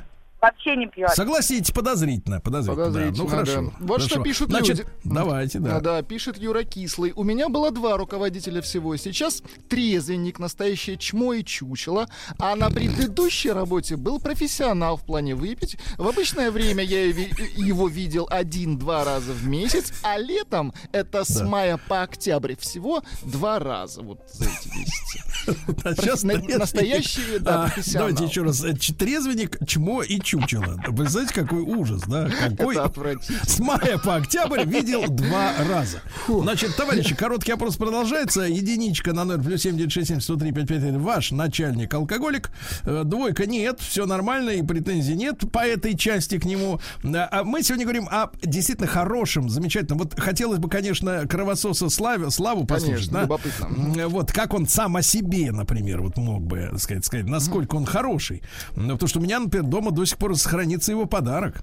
Что за подарок? Ореховая настойка. Не, надо вскрывать, храните. Чем больше выдержка, Да, тем да, я лучше. берегу. Пишет А давайте- Александр. Добрый день, Да. друзья. Мой начальник алкаш, но уволить его не получится, потому что это я и есть. Вот такая незадача. Пишет девушка Ольга. У меня был отличный руководитель внутри отдела. Он нас драл и в хвост, и в гриву, но для... Это выш- девушка пишет? Да, девушка пишет. э, Драл в хвост и в гриву, но для высшего руководства он нас защищал. До победного. Мы были самые лучшие. Вот видите? какой То есть его драли, и он драл. Это, так сказать, э, такая... э, Как это называется? э, В хорошем Забыл. смысле. Тамбур. Вот. Да, давайте Владислава из Питера послушаем. Да, Владислав, доброе утро. Доброе утро. Да, друг мой, ну ваш нынешний, он пьющий? Ну, нынешний, сейчас у меня как бы руководитель, э, он как бы вот на удаленном расстоянии находится. Я хотел рассказать про руководителя, когда работал, руководителей, когда работал на корейском автозаводе. Там вот были руководители корейцы. Вот. И интересная была между ними субординация и дисциплина, то есть там очень строгие были отношения, то есть они между собой выясняли отношения очень жестко. То есть могли даже там старший мог избить э, более э, нижестоящего. Ну, до смерти или Так, до полусмерти? так, чтобы никто не видел. Ну, с ноги там вот так вот буквально сразу Ты заехал. серьезно? Да, но это было закрыто, как бы это все распространялось только через большое время. То есть это как бы это было все между собой. Но у меня был интересный случай, когда вот они первый год проводили э, корпоративы ну, коллективом, то есть со всем трудовым коллективом. Вот, мы проводили корпоративы в каких-то загородных там резиденциях. Вот, и один руководитель, самый строгий из них, он как бы был такой требовательный, вот, и он позволил себе немножко расслабиться за столом. И моментально преобразился, то есть там рубашка сразу же была выпущена из штанов, галстук был как бы сброшен, были танцы, вот. Но вот это был единственный раз, когда он так вот э, самовыразился. После этого он просто исчез. Мы, мы его не видели больше.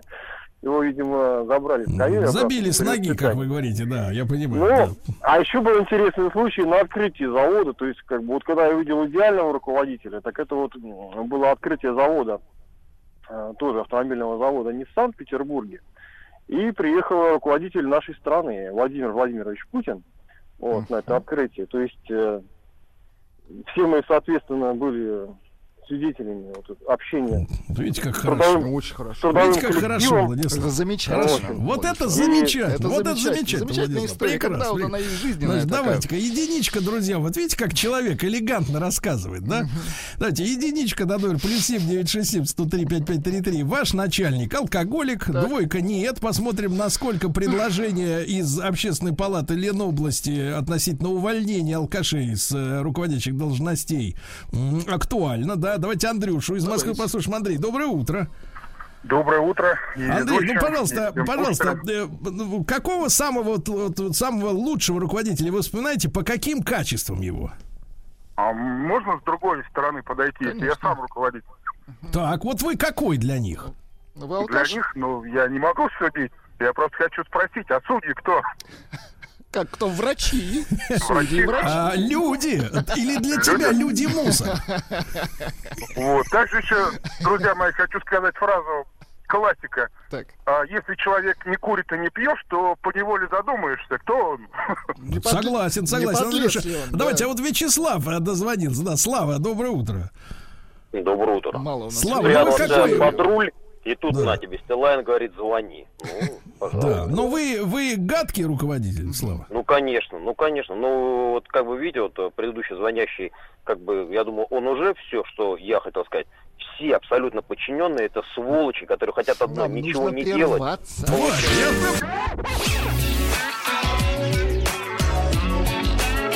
Сергей Стилавин и его друзья на маяке. Друзья мои, итак, э, алкоголиков руководители хотят увольнять э, по закону, а, по кодексу о труде, да? Э, Вот, ну а Слава-то на линии у нас с нами еще. Должен быть. Слава на линии у нас. Слава на линии. Вот, Вячеслав, ну хорошо, они все твари, а вы? Я в том, нет, вот а, то, что вот а, человек позвонил, да, я сказал, что вот у него до этого был прекрасный руководитель. Почему он прекрасный? Потому что он видел его два раза в мае, потом небольшой перерыв, и в октябре он увидел еще раз. А сегодняшнее чмо, потому что он каждый день наверняка требует э, работы, исполнения, не расслабишься, не пойдешь, не покуришь, а, соответственно, человек приходит только в мае и в октябре, да, у тебя там расслабон какой, да, Поэтому, естественно, все люди... И я, э, к сожалению, был...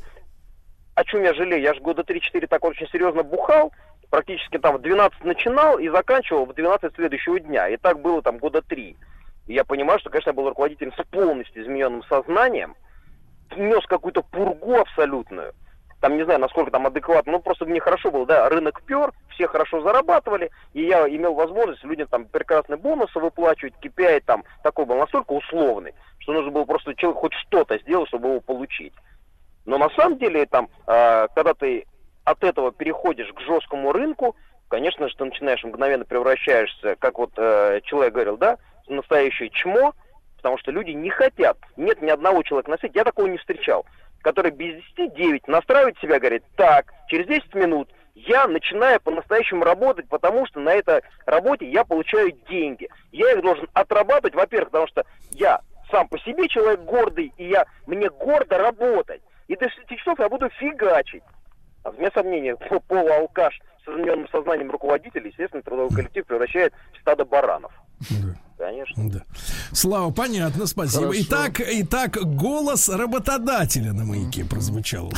Пишет Ольга. Современного, я. Мгм. Пишет Ольга. История из жизни. Мой бывший руководитель предприятия э, 300 человек в предприятии Да. позволял себе в пьяном виде находиться на работе, посещал кабинеты офиса в развеселом виде. Позже одна сотрудница от него родила, а на другой он женился. Ольга, 39 лет, Свердловская. То есть все-таки перепутал, да? Давайте Павла, Павла из Тулы послушаем. Да, Паш, доброе утро.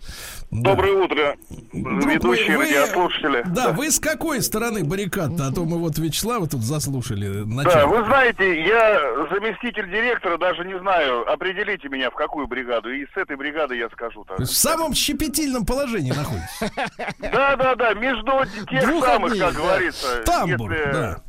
Да, в тамбуре, в тамбуре сижу. Так, ну вот скажите, пожалуйста, ну вот как они вот не хотят работать, да? Ну, как вам сказать, все зависит от ситуации, от человека, опять же. Но у нас э, в коллективе это не порицается, скажем так. но и открыто не поощряется. Директор нормальный, не алкоголик, но тоже в этом знает толк. Скажем так, играет в высшей лиге, если вот так вот садятся ребята. Ну, это вот как измеряется? Вот, вот как понять, что в высшей лиге? В высшей лиге Сергей, ну это надо присутствовать, наверное. Если Нет, что, да, присутствовать надо. Нет, группу. а культуру-то я понимаю, я имею в виду литраж. Ну, ребята там э, серьезно занимаются, там Ну, это спортсмены меньше, меньше да, да. полутора, и причем ребята пьют все, которое приготовлено Нет своими смысла руками, даже садиться, да, поэтому... меньше полутора. А, проверенная, да, я понимаю, да. Да, да, да, проверенные вещи. Ну, опять же, от качества алкоголя зависит, сами Ну, понимаете. Это понятно, но мы не про это. Да. Э, Павел, а в принципе не страдает дело-то от того, что вот ребята в высшей лиге? Ну, вы знаете, какие-то накладки бывают, опять же, по этому делу. У нас есть один товарищ, который любит взять телефон и звонить всем подряд. Вот пытаемся изолировать его в такие моменты. А так, в целом, Глушилочку ну, надо купить, глушилочку. Да, да, ну, да, да, да. Сейчас вот издали указ, что в исправительных учреждениях отключат наконец телефон, а то задолбали звонить уже с эти мошенники, честно говоря. Да, да. Ну, спасибо большое. Да. Спасибо, Павел, вам. А вот Елизавета из Кемерово дозвонилась, пожалуйста, давайте. Елизавета, добрый день, доброе утро. Да. Доброе утро. Да, Ел- Елизавета, пожалуйста, ваш сегодняшний начальник-то приличный гражданин? Или как? Знаете, я стою с другой стороны, могу сказать. Я была Так. и в роли подчиненного, и в роли руководителя. Да. И в роли руководителя являюсь в том числе. Вы вроде по Первое, голосу не пьющая, да? Не, конечно, мы по поводу пить с сотрудниками, с подчиненными. В первый раз, наверное, когда я выпила с своим подчиненным, это когда мы его, вернее, он ушел с работы. Я уже ушла с роли его начальника, а он ушел с роли своей работы. Вот мы просто отмечали, скажем так, его уход с работы. Но и то я уже не являлась его руководителем. Я с подчиненными никогда не пью. Ну, как бы, если это девчачий коллектив, максимум шампусика на 8 марта. А так, чтобы с подчиненными как-то выпивать даже на корпоративе, ну, как-то, знаете, максимум ходишь с бокальчиком шампанского, так чокаешься, чтоб вкус не забыть. здрасте и прочее. А Скажите, а вот, э, лучший в вашей жизни, лучший начальник, он какой был? Это человек, который, когда я была подчиненным, человек, который правильно ставит тебе задачи. Он тебе говорит, что тебе нужно сделать, почему тебе надо сделать, какие у тебя риски, если ты этого не сделаешь, какие у тебя есть возможности, если ты это сделаешь. Когда я стала сама руководителем, ровно использовала эту схему, и мне все говорили, все мои подчиненные, что я лучший руководитель, потому что... Погодите, а я это, делаю- Елизавета, это не была женская лесть такая, знаете, такая? А я, у меня, я работала и с мужчинами, и с женщинами, а, и, ну, там, скажем так, количество людей, которых у меня было там в подчинении, ну, там, где-то до, до 50 человек было, где-то так. Ну, Елизавета, ну приятно общаться, ну приятно общаться с трезвым человеком, да, Владик? Очень Вот, спасибо большое. Да, спасибо. Давайте Мишу из Петербурга, Михаил, дозвонился. Михаил, доброе утро. Здравствуйте, ребята. Да, ну, ну вы могу кто? сказать? А, я, я, наверное, вот э, подчиненный Так. Такой, э, скажем так, работаю сам на себя. Но хочу рассказать историю, как-то, когда был молодым и красивым, был под руководством дамы работала. Но вот э, любила закладывать мадам достаточно хорошо, и остались отвратительные воспоминания э, ее поведения. Ну, погодите, неужели нам- она вас молодого окучивала? А, не то чтобы окучивала, нет, просто она так э, веселилась в течение дня на работе, что ноги Похабно. потом ее дом- что вам было грустно. Сами не несли, да. Приходилось нам с друзьями привозить ее домой.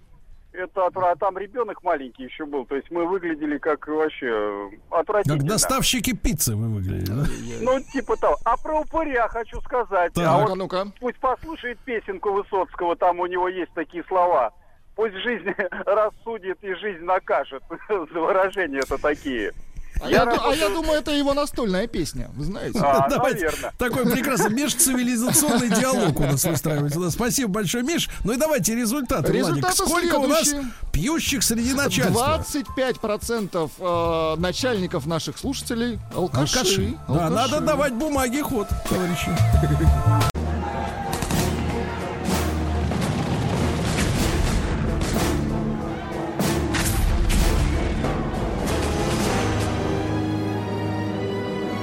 Гражданская война. Друзья мои, продолжается наш цикл «Гражданская война». Василий Жанович Цветков, профессор Московского педагогического государственного университета, доктор исторических наук, вместе с нами переживает небывалое похолодание мартовское, да.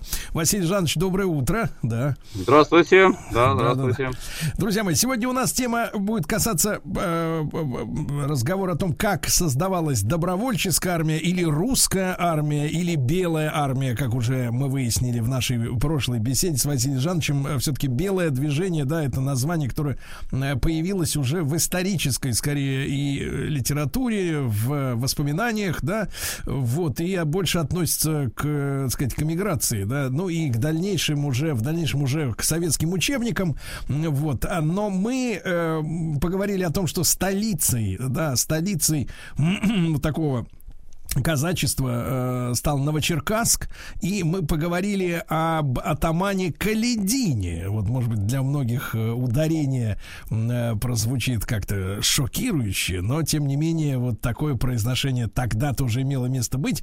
Василий Жанович, э, так вот, э, э, сказать, э, несколько слов еще про Новочеркасск, да, который был в окружении, получается, э, мятежных, да, мятежных населенных пунктов, где были советы, и, в общем-то, крестьянство местное, которое, как вы говорили, изначально э, с казачеством находилось таких в сложных взаимоотношениях. Да, вот в, эти, в этой ситуации, собственно говоря, и возникало белое движение, да, я так понимаю.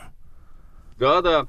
Ну, только здесь э, нужно отметить, наверное, такой важный момент, что э, вот вы сказали мятежные, это э, имелись в виду Таганрог, Ростов-на-Дону, Нахичевань и Донецк, Донбасс а, собственно, вот этот, дом, э, ну, Юзовка э, центр э, тогда назывался, да, Донецк назывался Юзовкой, а, и вот по статусу мятежному как раз атаман Каледин считался мятежником, и почему, собственно, вот уже это гражданское противостояние это началось, потому что Совнарком Ленинский в Петрограде, видя, что в первые же дни после штурма Зимнего дворца а, Дон объявляет о том, что он не признает произошедший в столице переворот, э, то, что он готов э, оказать поддержку Временному правительству, а вместе с ним э, с аналогичными заявлениями выступили Кубань, выступил Оренбург, причем в Оренбурге атаман Дутов, там тоже весьма такая характерная личность, председатель Союза казачьих войск, то есть он был как бы верховный атаман вообще всего казачества по статусу своему. Вот, они тоже не признали э, Совнарком. И э, в ответ было сделано заявление, что они объявляются мятежниками, они против народа, они враги народа, они вне закона. То есть э, все, что э, любые действия, которые будут против них предприняты, они оправданы. А, и вот это вот уже ре, реальное начало гражданской войны. А силы, на которые, собственно, мог опереться э, в данной вот ситуации Совнарком, это э, начавшиеся группироваться как раз вот на границах э, области войска Донского, войска, это Красная Гвардия, это, в частности, те как раз отряды, которые а, взяли Могилев. А, и дальше уже от Могилева они пошли э, в догонку за э, ударниками, которые уходили на Дон.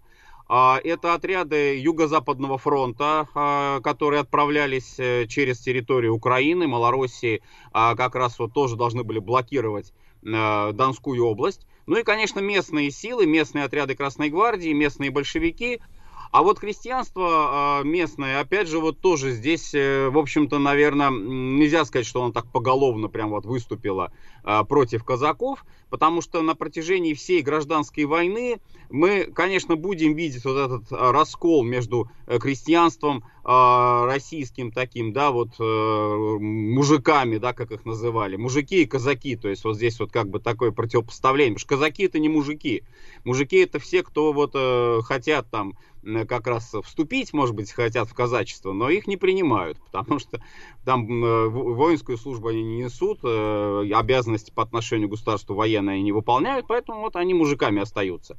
А казак это казак. А, и, соответственно, здесь вот это вот противостояние, оно было. Но, с другой стороны, вот опять же на протяжении всей гражданской войны мы видим, что крестьянству к местному отношение было двоякое. То есть, если э, крестьянин идет в ряды белой армии, если он, э, даже добровольцы такие были, там отряды крестьянские э, в составе Донской армии, э, вот, то их потом могут э, совершенно без всяких там э, оговорок зачислить в казачье сословие. То есть, вот вы говорили, была политика расказачивания, да, этот термин хорошо известен, он такой достаточно распространенный, но была также политика оказачивания. И этот термин тоже тех лет, и он применялся как раз вот к тем, кто не пошел с советской властью, а пошел с белым движением. И если они пожелают, если они захотят, они могут быть приняты в казачье сословие. Василий Жанович, ну тут интересно, вы говорите, целые были добровольческие, крестьянские, да, какие-то отряды, подразделения, формирования. А э, почему они влились э, вот э, в белое движение? Ведь советская власть обещала им землю, да, и как бы, так сказать, и помещиков всех, так сказать, на, на вилы вздернуть можно было. Почему, почему вот именно крестьяне э, действительно вот э, вливались в белое движение. Это любопытно. Да, но это уже процесс не столько, может быть, вот ноября-декабря 17 года, о которых у нас сейчас идет речь, это позже началось, э, но это было, это действительно имело место, и это было отнюдь не каким-то малочисленным там примером. Во-первых, зажиточное крестьянство, конечно, вот то, что Ленин определял термином кулаки, кулачество – а, во-вторых, достаточно большая часть середняков ну, потому что середняки колебались. Это на протяжении всей гражданской войны мы видим. То есть они колеблются. Либо а, их привлекает, безусловно, вариант быть собственниками, а, то есть этот вариант Столыпина, Столыпинской реформы. Но в то же время они работают, они работают своим трудом, они не эксплуатируют других, а, и это их а, роднит с бедняками. Что касается бедноты э, сельской, то тут, ну, конечно, были случаи, когда бедняки тоже вместе с кулаками, середняками шли в, э, к белым. И это тоже было. И там много было разных причин, вплоть до чисто каких-то родственных, может быть, отношений. Там, вот. А что касается э, в целом как сословие, да, допустим, ну не сословие, сословие неправильно сказать, но вот как класс, да, как социальная группа, беднота крестьянская, да, она э, становилась, э, как Ленин ее опять же определял, сельский пролетариат. То есть вот эта сельская пролетарская э, масса и городская пролетарская масса, они найдут общий язык, они будут против э, той части, э, соответственно, житочного крестьянства и середняков, которые будут с белыми.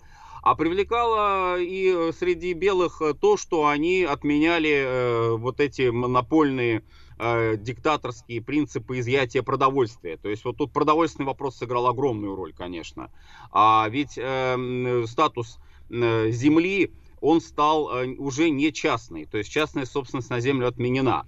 И отсюда э, вывод был, на который, кстати, вот э, иногда не обращают внимания, но ведь юридически, если э, ты э, пользуешься землей, которая тебе не принадлежит, э, ты не являешься собственником этой земли, то по логике вещей ты же не можешь являться и собственником урожая, который ты с этой земли собрал. А, и вот эту, и этот урожай у тебя, э, если это будет необходимость, власть может взять себе, то есть обеспечить фронт, обеспечить город, что и является вот такой юридической подосновой э, продразверстки и продотрядов. А крестьянам это было не очень понятно, потому что вообще у нас юридический, э, так сказать, здесь момент, он всегда вторичен, это многие отмечали, что правовая культура э, сто лет назад, она была на уровне таких скорее, ну, подсознания, что ли, э, чем э, вот правового сознания. У нас и, и сейчас с правовой культурой, Василий Жанович, так сказать, не, не тип-топ. Ну, да, есть проблемы, конечно, с этим тоже, да. Но в то время это было просто, вот понимаете, почему сыграл э, роль э, очень большую декрет о земле? Ленинский декрет о земле, потому что он отменял не только вот частную собственность, он отменял все вообще обязательства крестьян, платежи, арендные, там, долги, кредиты, все, все это отменялось, аннулировалось полностью. Крестьянин с этой точки зрения, конечно, он вздохнул с облегчением, сказал, вот как хорошо, большевики, там, слава им, большевикам. И, э, позволили, отсюда... позволили кинуть кредиторов, да? Ну, по-современному выражаясь, получается, да. Ну, то есть, а, например, объяви в нашей, в нашей ситуации, давайте вот сейчас, объявили вне закона микрозаймы, да? И сказали, вы теперь никому ничего не должны. Я думаю, да, вот похожая ситуация во многом. А, то есть они воспринимали это, безусловно, как благо, как э, очень-очень такой позитивный момент. А, но, с другой-то стороны, ведь вот то, что земля стала уже не их частной собственностью, да, если она, конечно, была, но стала сначала собственностью общин, э, а потом уже от общин через советы, через крестьянские советы, уже это стало государство, фактически. Национализация земли уже произошла в годы гражданской войны. И вот, вот, вот теперь твой урожай, ты-то думал, крестьянин, да, вот условно говоря, там, почесав затылки, ты думал, о, как хорошо, ну теперь я своим урожаем, своим зерном я буду распоряжаться, как захочу. Не тут-то было.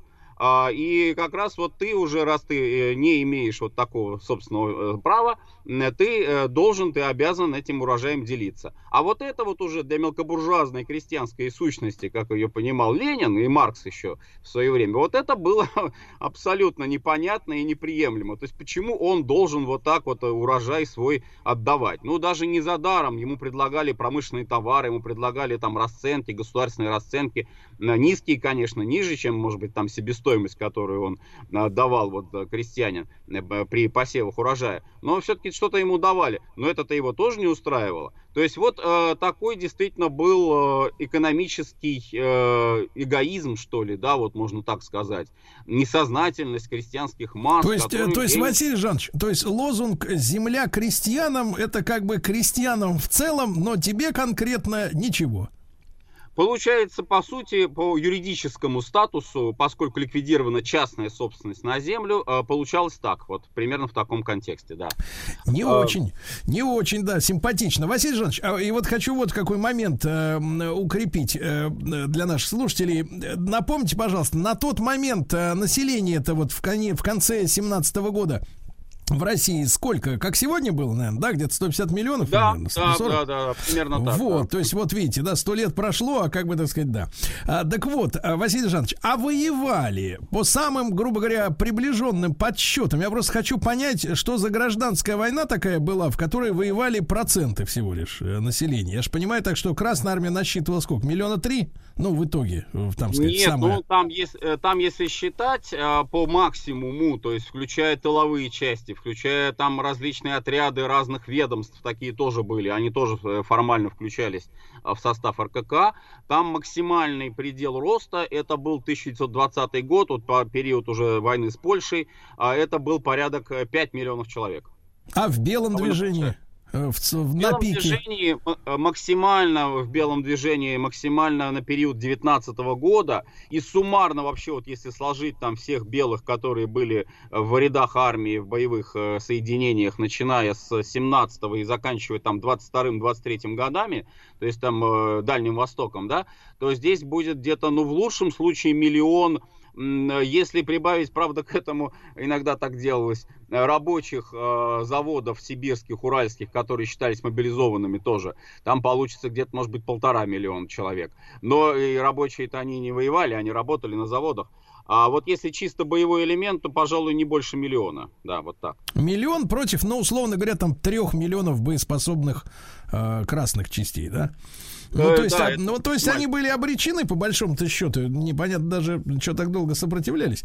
Ну, ну вот. А...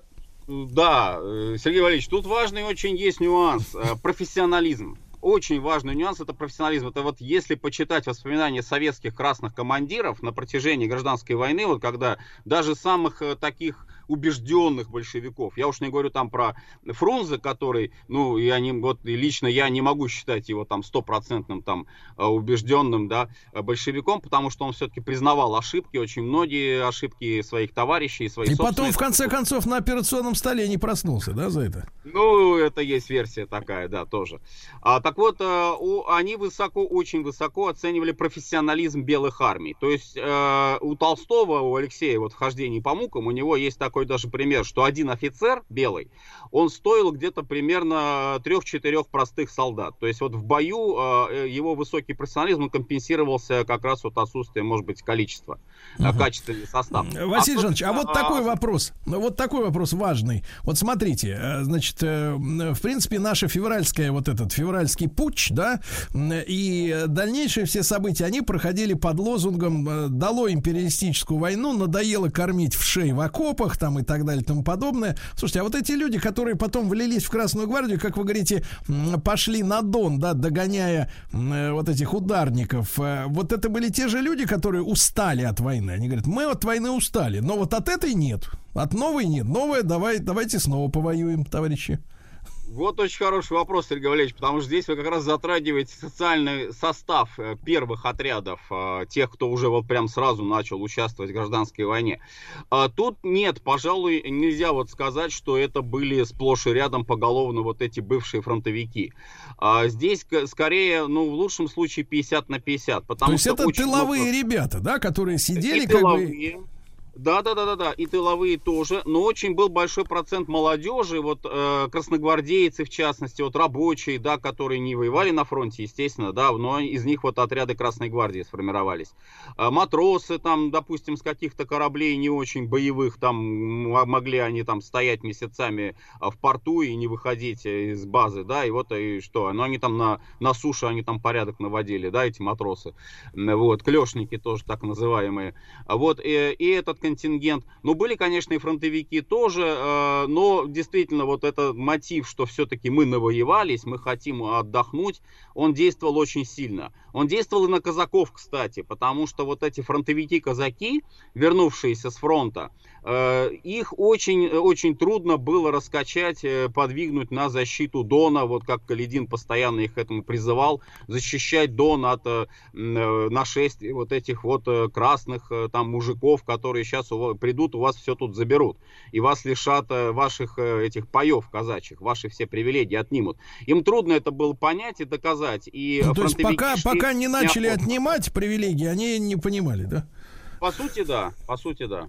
Именно примерно такая была ситуация вот на Дону в конце 17-го. Более того, очень большой процент казаков был за паритет. То есть они считали, что можно договориться.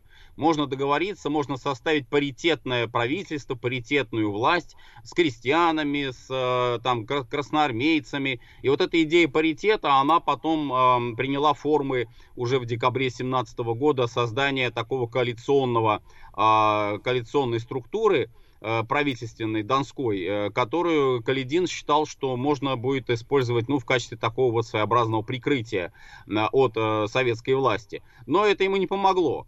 А более того, вот интересный тоже момент, Добрармия, добровольческая армия, вот о которой мы сегодня говорим, она не имела формального статуса до конца декабря 2017 года. То есть Каледин тоже не хотел э, конфликтов с своими местными политиками, с, с местным казачеством, чтобы они не говорили, что вот смотрите, вы тут собираете и провоцируете, э, своим да? крылом Э, да-да-да, собираете и провоцируете. То есть одно дело, что вот он не признал советскую власть, да, он э, как бы понимает это. А другое дело, что он собирает у себя под крылом еще вот эти вооруженные формирования.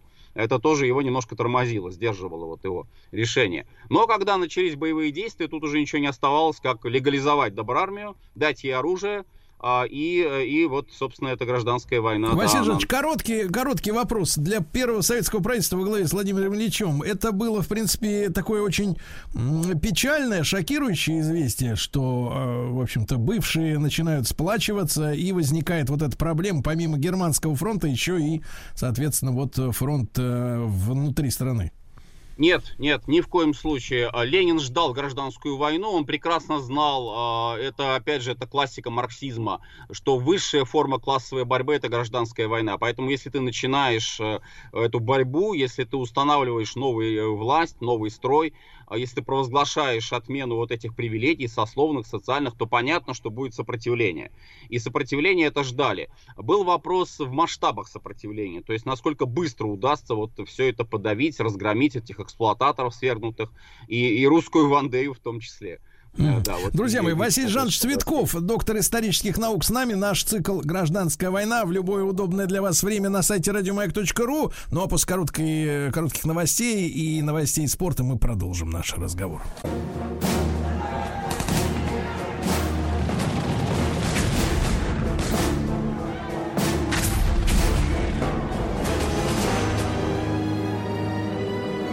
Гражданская война. Друзья мои, с нами Василий Жанович Цветков, профессор Московского педагогического государственного университета. Мы продолжаем наш цикл «Гражданская война». Э, конец 17 года. И сегодня наш герой генерал Корнилов. Э, Василий Жанович, ну вы напомните, как э, товарищ Корнилов, нет, господин, извините, Корнилов, вел себя в течение самого 17 года после вот событий февраля-марта, да, когда случился, случилась так называемая февральская революция.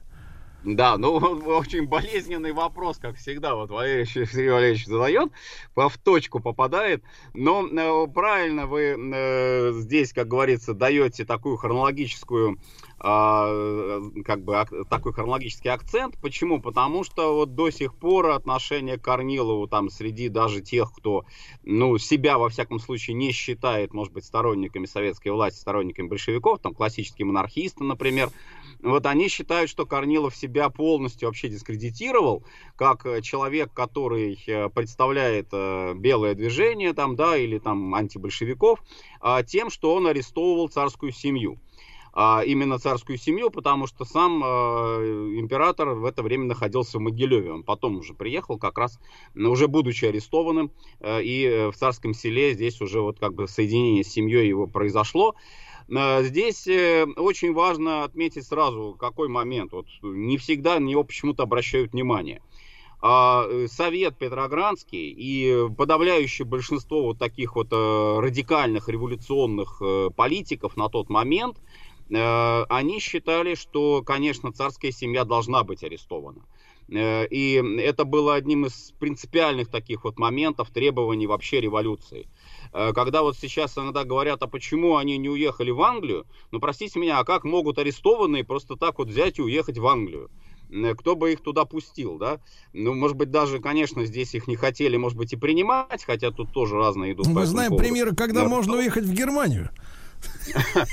Будучи ли арестованным, вот вопрос, то есть находясь ли под стражей, а, в чистом смысле слова, э, не, даже не под домашним арестом, а именно под стражей в полном смысле, а под охраной, под караулом. Это уже будет бегство называться из-под Но с другой стороны, Василий Жанович, англичане же отказали, переговоры-то шли. Англичане не столько отказали, сколько э, сослались на то, что это вопрос э, такой, который вот нужно решать там, опять же, не под воздействием, может быть, вот лично самого там короля Георга, а скорее под воздействием парламента. А, британского, которым тоже Ну, нам-то от этого, вернее, не нам, а Николай Санычу-то покойному да, от этого не, не, не, не холоднее, не теплее. Конечно, не легче. Так вот, э, я хочу сказать, что э, было легче как раз от того, каким образом именно генерал Корнилов произвел этот так называемый арест. И вот здесь вот следующий момент нужно обязательно иметь в виду, что Совет э, принимал решение о аресте и о заключении в Петропавловскую крепость, а оттуда просто так не убежишь, а, в Трубецкой бастион, э, причем всей царской семьи, э, без исключения, в том числе и детей. А что касается э, временного правительства, э, ну тогда еще была такая коалиционная, по сути, вот власть, да, еще с Советом, э, в общем, ну, Совет не являлся такой единственной формой власти. Временное правительство как раз считало, что надо в Англию отправлять. А чем скорее, тем лучше причем. А, так вот, э, некий паритет был найден. То есть, хорошо, в Англию они не поедут, но они будут находиться под арестом, а, за ними будут наблюдать. И вот это было в качестве вот ареста было избрано царское село и царскосельский дворец. Александровский дворец в Царском селе. А, и здесь вот как раз на Корнилова-то и выпала эта роль, потому что, опять же, очень важно иметь в виду, что если бы не он, то кто, да? Кто? А кто? Царскосельский гарнизон, пожалуйста, он весь у нас почти был на 100% уже на тот момент революционный. Все ходили с красными бантами. Э, единственная э, часть, которая охраняла царя, вот непосредственно, это сводно-гвардейский полк. Там даже аналогию проводили со швейцарцами, которые обороняли э, Людовика в дни вот 793 года Великой Французской революции. Они тоже там оказали сопротивление, но все равно погибли, все равно не смогли спасти короля. А, и тем не менее, вот э, этот вот сводно-гвардейский полк, э, императрица сама лично заявила, что она не э, собирается давать команду на сопротивление, то есть им не нужно оказывать сопротивление царскосельскому гарнизону. Так вот, этот царскосельский гарнизон мог бы совершенно спокойно взять штурмом, они это и хотели сделать, собирались это сделать, дворец царский и арестовать уже по-настоящему. То есть уже, как говорится, со штыками, все, и с прикладами. Значит, следующий, кто мог бы это сделать, это красногвардейские отряды из Петрограда. Уже готовились тоже колонна специальная, которая должна была из Петрограда выйти и арестовать силой, взять царскую семью в царском селе. И вот тут-то как раз выступает генерал Корнилов, потому что он берет на себя миссию, в общем-то, неблагодарную, Э, и понятно, э, что на нем вот этот формальный статус человека, который арестовывает царскую семью, он будет, как говорится, на всю оставшуюся жизнь. А, он э, едет в царское село, едет с Гучковым вместе.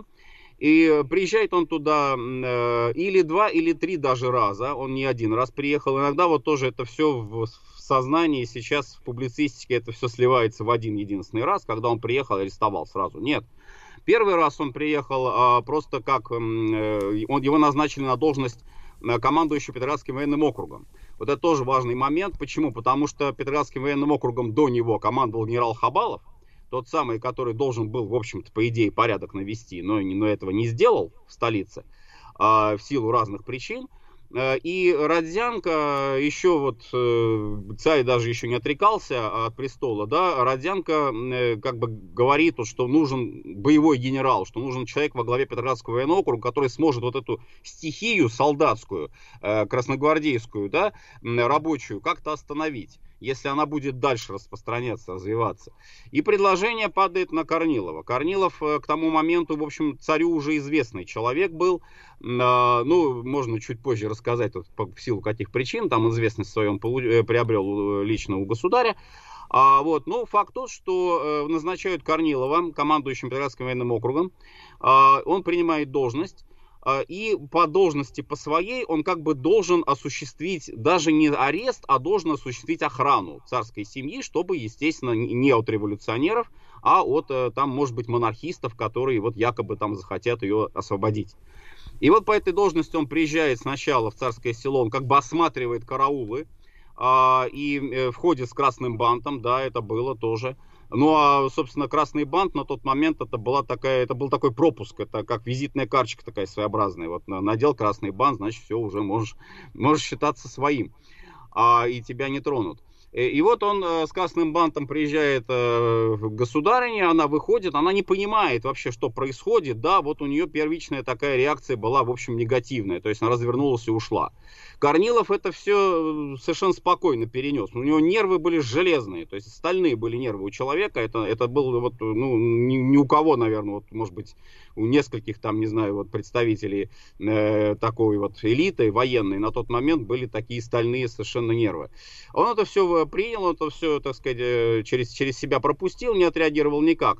Через два дня он приезжает опять уже э, по формальному статусу, то есть он вручает императрице постановление постановление об ее аресте, но производит это все, вот сохранились многочисленные свидетельства придворных э, и тех, кто был с Корниловым офицеры, они свидетельствуют, что это произошло так, что это было как вот вручение э, императрице какого-то прошения. То есть он э, заявляет о том, что она арестована в крайне почтительной форме.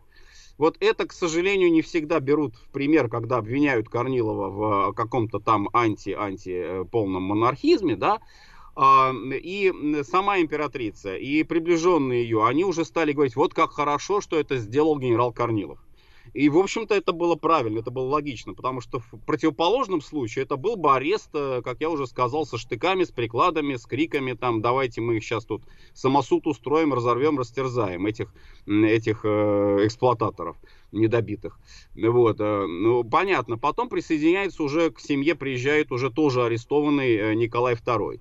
И вот пока Корнилов был на посту э, командующего Петроградским военным округом, а, он сделал все от него зависящее, чтобы охрана и, в общем-то, вот все было максимально лояльным по отношению к царю.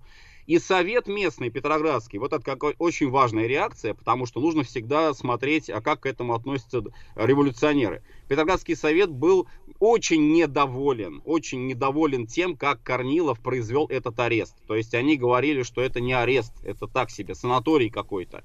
Вот, и нужно их все-таки было бы в Петропавловскую крепость заключить. Э, вот, и поэтому здесь мы, мы должны, конечно, этот фактор учитывать э, обязательно, когда мы говорим вот об аресте. Это может быть инсценировка ареста, даже с расчетом на то, ну, сейчас нет еще таких вот стопроцентных доказательств, но есть версия о том, что э, такой вот лояльный арест, мягкий арест, да, а он был, может быть, предпосылкой к освобождению царской семьи. Потому что вот из-под этого уже такого мягкого ареста действительно освободить царскую семью, наверное, было бы проще, чем из Ипатьевского дома в Екатеринбурге, когда это будет в 18 году уже.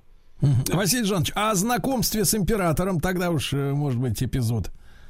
Да, это тоже важно, но это уходит уже в, в прошлую биографию Корнилова. Вообще, конечно, его биография очень э, противоречивая, сложная. Вот э, если мы говорим о том, что он не был монархистом, это опять же, вот как мы в прошлый раз с вами уже говорили, применительно к генералу Алексееву, э, он по убеждениям был монархист безусловно. То есть он считал, что в России власть э, в силу вот опять же ее э, статуса, в силу ее этих просторов огромных там многонационального состава, многоконфессионального и так далее, власть лучше всего монархическая. Но э, его очень не устраивала опять конкретная так же, фигура, да? Э, нет, даже не Николай II сам, окружение Николая II, Комарилья. Mm. Причем у Корнилова был конфликт э, очень серьезный э, еще в период его службы в пограничной страже. Ну, тут несколько слов, наверное, имеет смысл сказать о его биографии. Значит, он э, превосходно знал восточные языки, там э, до, до 8 языков вообще насчитывают, как он знал. Он служил разведке, э, он, э, как говорится, исходил вдоль и поперек весь Туркестан, э, Памир, э, очень э, такой известный был и своими работами по географии, его называли даже вторым Проживальским сравнивали с нашим исследователем, а, опубликовал работу «Кашгар» или «Восточный Туркестан», а, на монгольский язык, например, такой интересный факт, перевел учебник по физике. Вот. А, то есть это был человек э, очень разносторонних э, таких интересов, но в то же время и боевой человек. То есть вот он участвовал в русско-японской войне, имел ордена, а, был награжден орденами Георгиевскими и золотое оружие, и четвертая степень, и третья степень Георгия. То есть э, третья степень Георгия это уже, в общем, достаточно редкая награда. А вторая, э, первую, первую степень во время Первой мировой войны вообще никто не получил, а вторую степень получил генерал Юденич. А, это тоже будущий наш такой герой белого движения. Ну вот, так здесь, значит, мы как раз э, видим его таким боевым генералом, но он не имел э, никаких связей, он не имел никаких протекций. То есть э, это вот человек, который... То есть не полностью... интриган штабной, да? Абсолютно нет. И он бы это не понимал, у него никогда это не получалось. Он был абсолютно чужд вот этих каких-то придворного этикета. То есть это был солдат, вот такой вот рубака. Но в то же время, как разведчик, как разведчик, он постоянно себя тренировал еще с детства, наверное. А подавлять в себе, скрывать в себе себе вот эти свои чувства. Почему, в общем-то, у него и нервы-то стальные. Да, и действительно, разведчиком быть э, слабонервным, это просто невозможно. Это, это не разведчик в таком То случае. То есть это будет. фактически Штирлиц такой, да? Может быть и так, ну, если вот применительно к Шучу. его деятельности, к его деятельности в Средней Азии, да, когда он там э, под видом афганского душмана, да. выражаясь современным языком, смог проникнуть в расположение. Вот как мест... оно, ребята, бывает, а?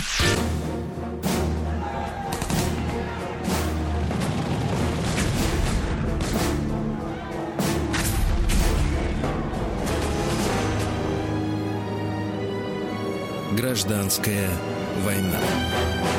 Друзья мои, мы разбираемся в нашей с вами родной истории, да, пытаемся понять, э, какие события привели, ну, в конце концов, э, к нынешнему положению дела в мире, в стране, в душе, в сердце, да. Вот, я понимаю, что есть определенная э, категория ранимых или, наоборот, толстокожих, которые, так сказать, такие вещи слушать боятся, да, потому что, так сказать, историческая правда, она такая вещь неприятная порой. Но знать надо. Василий Жанович Цветков, доктор исторических наук с нами. Вот генерал Корнилов, э, востоковед, как мы бы сегодня сказали, да? Вот, востоковед, да, агент, э, разведчик, да, вот даже э, рядился в местных, чтобы помочь родине, правильно, своей?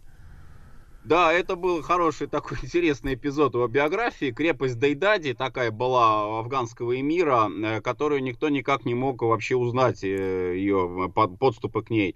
И она занимала такое угрожающее положение на нашей границе. Нужно было хотя бы как-то сфотографировать эти укрепления, чтобы знать вообще, э, что афганцы там могут, хотят предпринять. И вот Корнилов по собственной инициативе, никого при этом не поставив известность, это, кстати, ему, за это ему потом дисциплинарное взыскание, объявили. А вот, он решил на свой страх и риск, э, переодевшись вот таким вот афганским всадником, а, он решил а, провести разведку. Это еще в самом начале службы, у него в Туркестанском округе служил. Вот, произвести разведку и э, со, э, еще с одним тоже приближенным ему человеком, вот они вдвоем якобы под видом всадников, которые хотят вступить в гарнизон вот этой крепости, к этому эмиру пойти на службу, Абдурахману, Рахману, вот, они э, переправились э, через пограничную реку и э, направились в эту крепость. И там совершенно спокойно, он прекрасно знал вот как раз э, языки, э, восточные это ему очень помогло. Он э, и, и кроки снял местности, и фото фотографии сделал этой крепости, и э, также спокойно совершенно переправился через реку и э, принес своему командованию вот эти вот нужные разведсведения а, и выведав заодно еще и состав местного гарнизона и все, и все что было там. А ему за и... соблюдение секретности взыскания, да, впаяли? Да, потому что он рисковал, не поставив известность своих начальников. Не, Вернее, даже... Василий Жанович, Василий Жанович, но он все равно бы рисковал. Это начальники его рисковали. Это тоже, это тоже имело место. И вообще у него вот постоянный был вот этот конфликт, то есть он был конфликтный человек в плане того, что какие-то свои действия он, может быть, вот считал оправданными, но э, его не, не понимали и не принимали вот, вот то, как он поступал. И самый, пожалуй, вот момент, вот когда мы говорим о его конфликте, да, с монархией, там, с системой вот этой монархической, камарильей дворцовой, придворной, он произошел после русско-японской войны, когда он, ну, может быть, по семейным семейным, э, скорее даже делам, он решил перейти из э, строевой службы армейской, перейти в погранстражу. А пограничная стража, ведомство э, Министерства финансов она подчинялась. Погранстража она не входила в вооруженные силы. Вот это интересный момент. Ну, то, то есть это таможня, да? Да, таможня, таможня. А, вот. И э, кто у нас министр финансов? У нас министр финансов граф Каковцев. Он же и премьер одновременно еще к тому же остается. И вот э, после уже убийства Столыпина стал премьером. Э, и э, вот э, у Корнилова был конфликт с местными пограничными начальниками. Э, он э, вскрыл там факты коррупции, причем такой достаточно бессовестной коррупции совершенно, да, таможенной. Э, заявил об этом рапортом. Э, рапорт пошел по инстанциям наверх. И вместо того, чтобы этот рапорт Корнилова поддержать, дайте ему ход, Корнилова самого наказывают за то, что он вот э, взбаламутил эту э, тихую заводь э, таможенную, дальневосточную, на Дальнем Востоке это все дело происходило. А, и э, в результате его отправляют, ну не то чтобы в отставку, его отправляют в ссылку, по сути, на остров Русский, знаменитый наш вот, Владивостокский. Там был местный гарнизон, вот он там, значит, был, проходил службу до начала Первой мировой войны.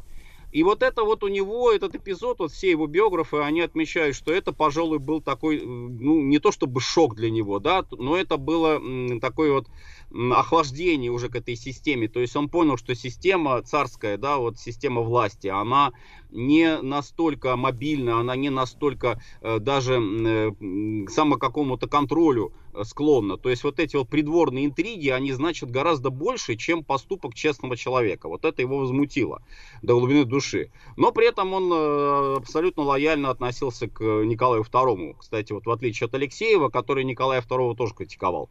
Вот, считал его может быть, излишне э, мягким э, правителем.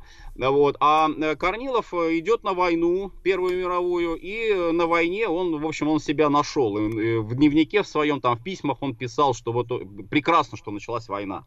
То есть, иначе я бы тут вот на этом острове Русском, в этом далеком, во Владивостоке, я бы тут просто не знаю бы, что вообще со мной произошло. Но началась война, и он в своей стихии. То есть, он э, вот этой вот опасности, в этом состоянии постоянном на грани, то есть на грани жизни и смерти. Он себя не щадил, не жалел. Он командует дивизией, 48-я пехотная дивизия, и она получила название, такое неофициальное, неформальное название «Стальная дивизия» или Корниловская дивизия. Кстати, вот это вот не надо путать с Корниловской дивизией, которая будет у нас в год гражданской войны. И вот с этой Корниловской дивизией он э, прикрывает отход, он в арьергарде э, находится русских войск, которые отступают в 15 году, вот мы уже говорили в, в цикле э, Первой мировой войне, отступают, он прикрывает отход и попадает в плен, раненым причем. То есть до последнего они там отстреливались. Да. Э, Но мы, про, мы продолжим, мы продолжим в следующий раз с этого уникального момента. Э, Василий Жанович, как всегда, огромное вам спасибо. Василий Жанович Цветков, профессор Московского педагогического государственного университета с нами. Цикл «Гражданская война» в любое доступное для вас время на сайте радиомаяк.ру.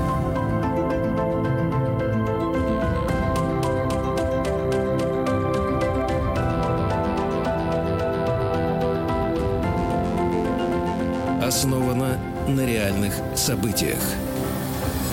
Друзья мои, вот и среда, вот и новая встреча с Егором Сартаковым в, нашей, в нашем проекте «Основано на реальных событиях». Я напомню, Егор Сартаков, доцент факультета журналистики Московского государственного университета, кандидат филологических наук. Егор, доброе утро, доброе морозное утро.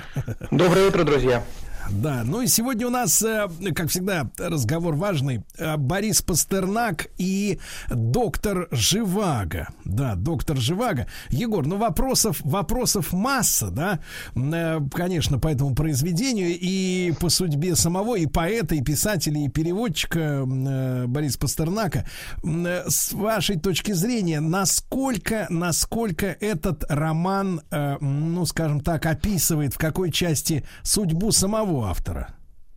Э, вы знаете, это довольно сложный вопрос, и спорят о нем э, до сих пор. Мне кажется, что лучше всех на этот вопрос ответил Дмитрий Сергеевич Лихачев, потому что Лихачев говорил о докторе Живаго как о духовной биографии Пастернака.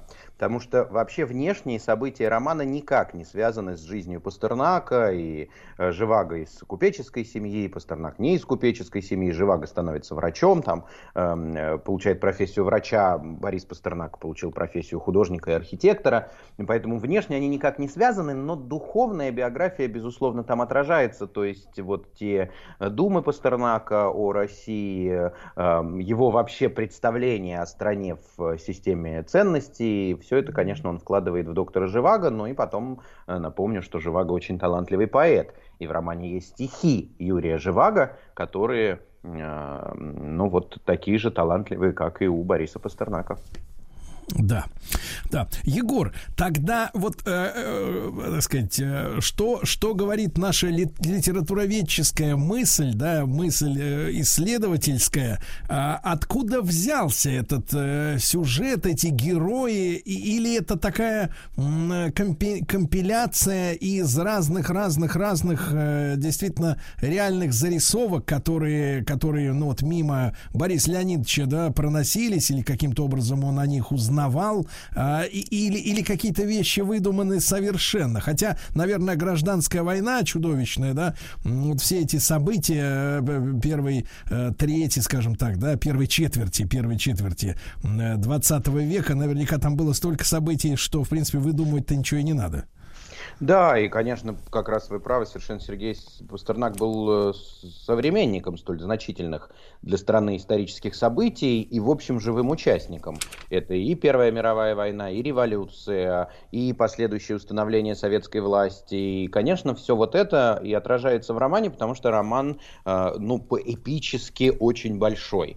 Э, действие романа начинается, напомню, сценой похорон матери Юрия Живаго, когда он еще ребенок совсем, то есть действие буквально начала 20 века. Потом центральными событиями романа станут, конечно, события э, революционных лет, Первая мировая война, потом революция, даже две революции 17 года, и все, э, все это Пастернак э, преломляет через себя. Вы знаете, он в одном из писем как раз периода работы над доктором Живаго, это конец 40-х годов, он пишет, что пишу большой роман о человеке, который составляет некую раздвоенность между Блоком, мной, Маяковским и Есениным.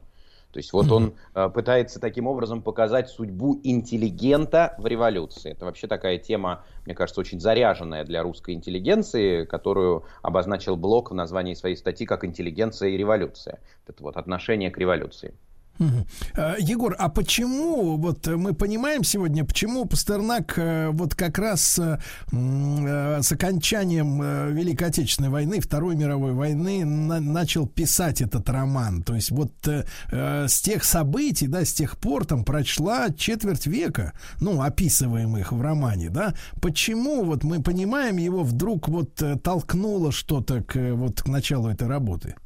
Но я думаю, что прежде всего к началу этой работы его толкнули э, реальные обстоятельства его жизни, потому что Пастернака максимально запретили.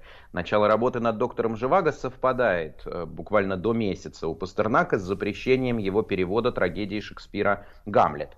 Он сделал перевод Гамлета, э, блестящий совершенно, и он был запрещен к публикации, и как раз появится стихотворение в э, стихах Юрия Живаго «Гамлет». Да, «Я один, все тонет в фарисействе, жизнь прожить не поле перейти». До этого Пастернак все-таки, предположим, в 30-е годы выделялся среди других советских поэтов тем, что он был признанный советский поэт. Не номер один, конечно, в 30-е годы. Номер один уже был Маяковский, но номер два точно был. То есть в отличие от Ахматовой, от э, Мандельштама, да, тем более от Цветаевой, которая в эмиграции находилась, то есть поэтов, которые советской властью не признавались, Пастернак этой властью признавался, был ею обласкан, э, получил дачу в э, писательском поселке Переделкине, который как раз тогда создавался, и у Пастернака там, ну, в общем, один из первых, кто получил там дачу, квартира у него была в Москве, вполне себе этой властью признавался, долго писал, прям дал обещание партии написать поэму о Ленине,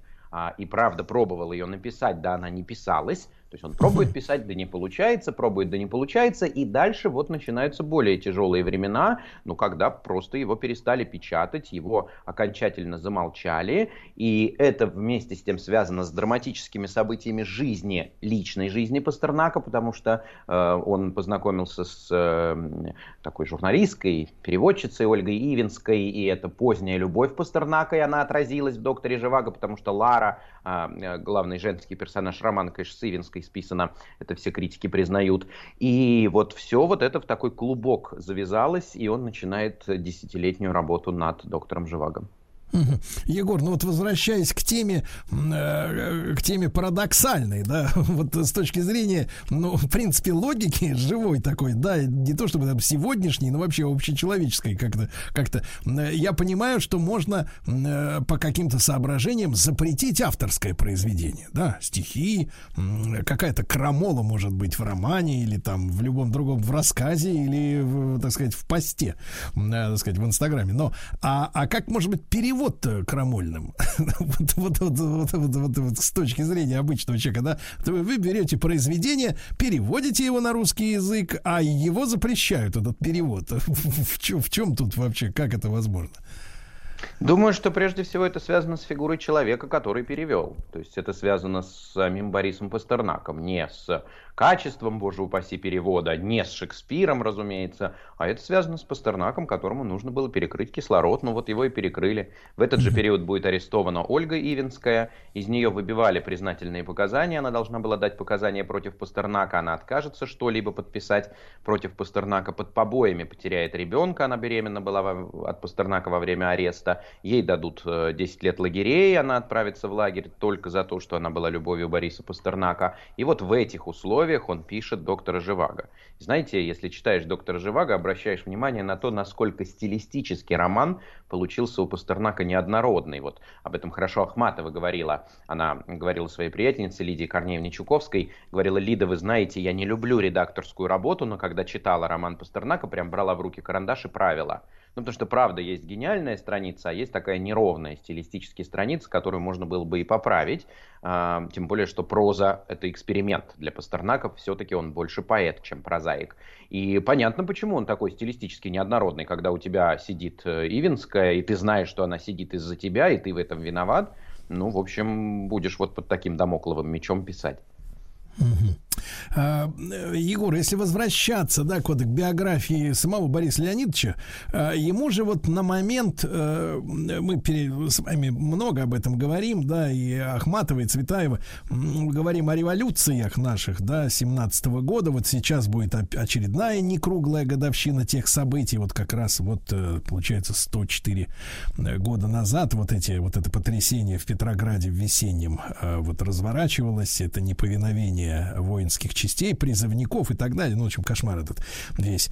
И а, как Борис Пастернак, Пастернаку было тогда 27, да, получается, вот как раз ему исполнилось, да, в феврале 27 лет. Как, как он э, воспринимал лично вот те события революционные в стране? Что, что он думал об этом?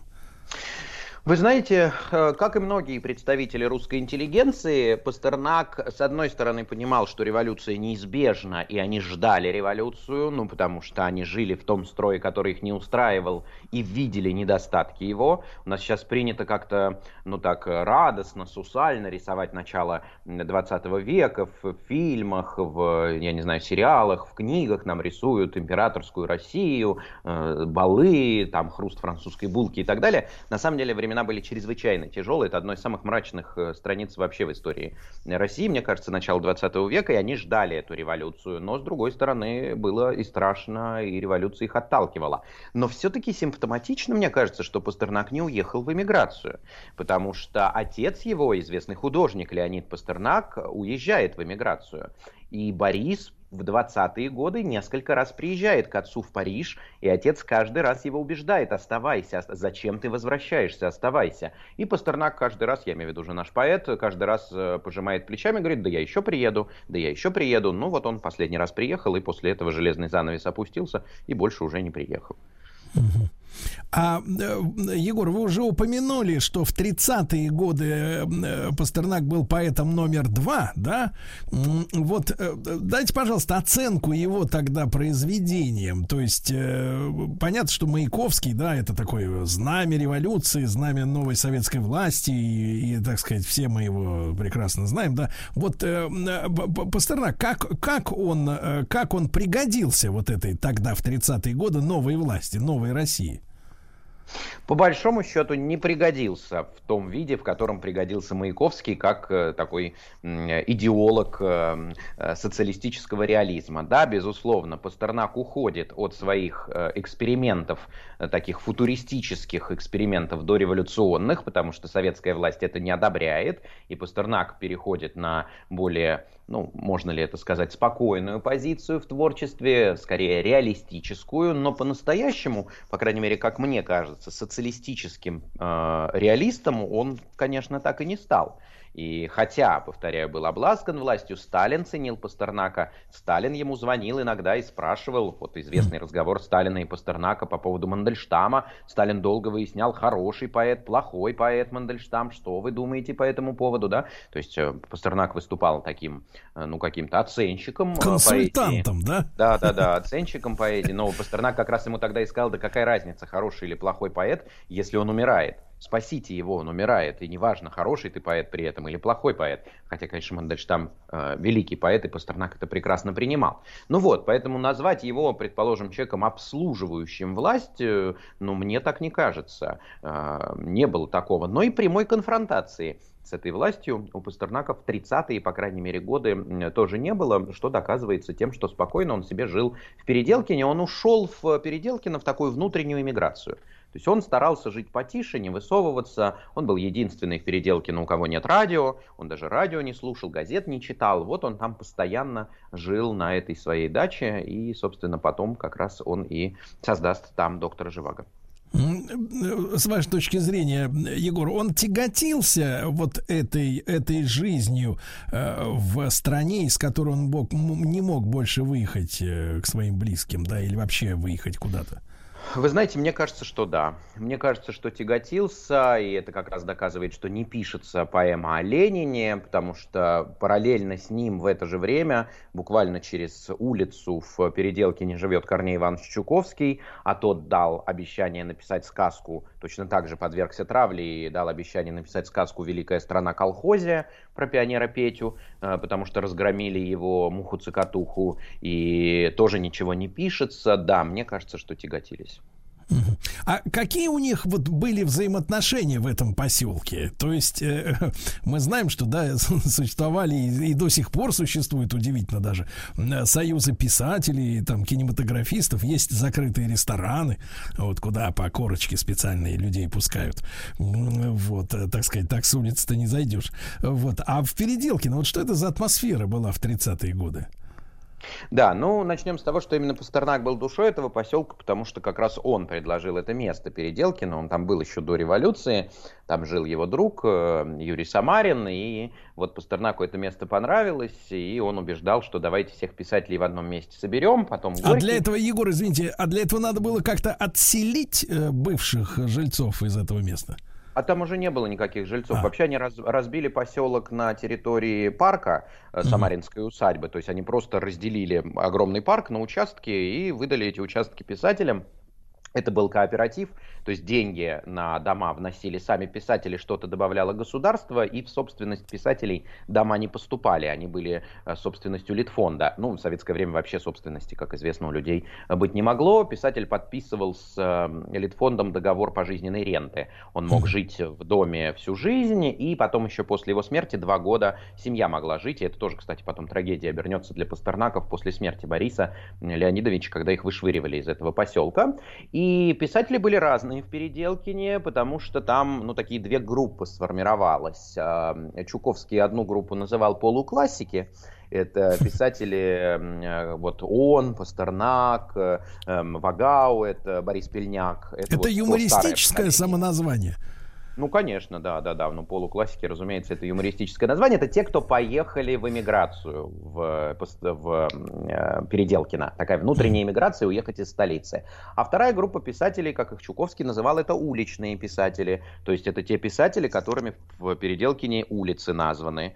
Э, это будут э, Павленко, это будет Вишневский, это будет Тренев, Серафимович. То есть это те, на самом деле, писатели, которых сейчас никто не читает и которые уже остались фактом истории и литературы, и их благополучно благополучно забыли.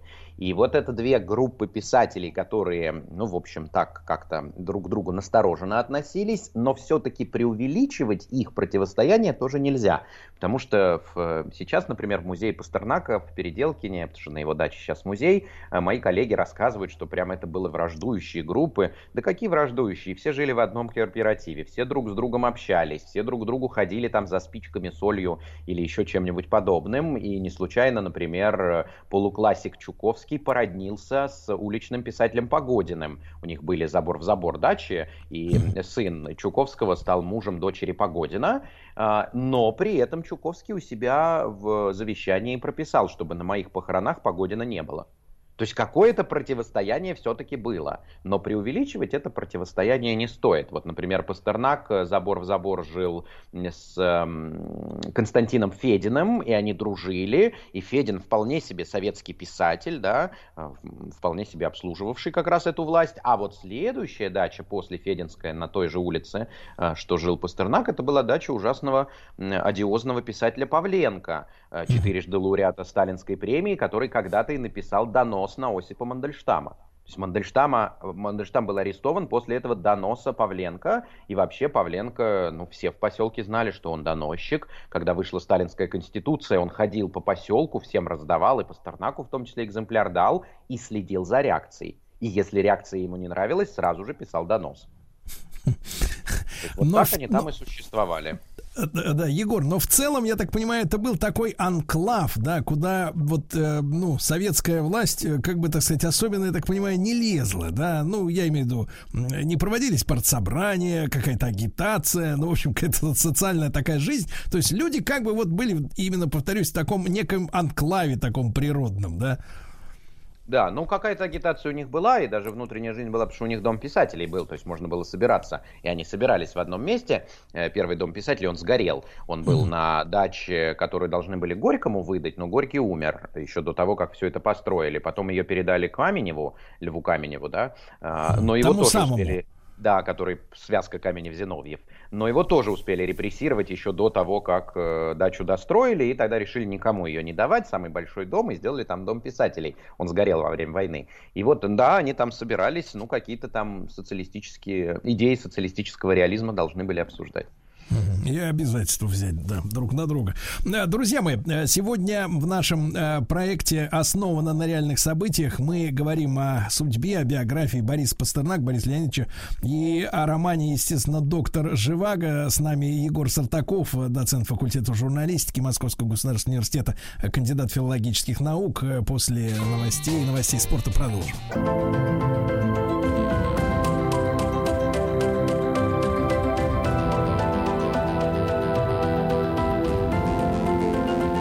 Основано на реальных событиях. Друзья мои, этим мартовским, но очень морозным утром с нами Егор Сартаков, доцент факультета журналистики МГУ. Мы говорим о судьбе Бориса Пастернака и о романе «Доктор Живаго», который создавался в течение 10 лет, с 45 по 55 год. Э, Егор, вот э, можно вас попросить описать эту жизнь, а жизнь автора вот в течение этого десятилетия. Я не говорю, наверное, о бытовухе, да, но, но вот что с ним помимо написания романа происходило в эти 10 лет?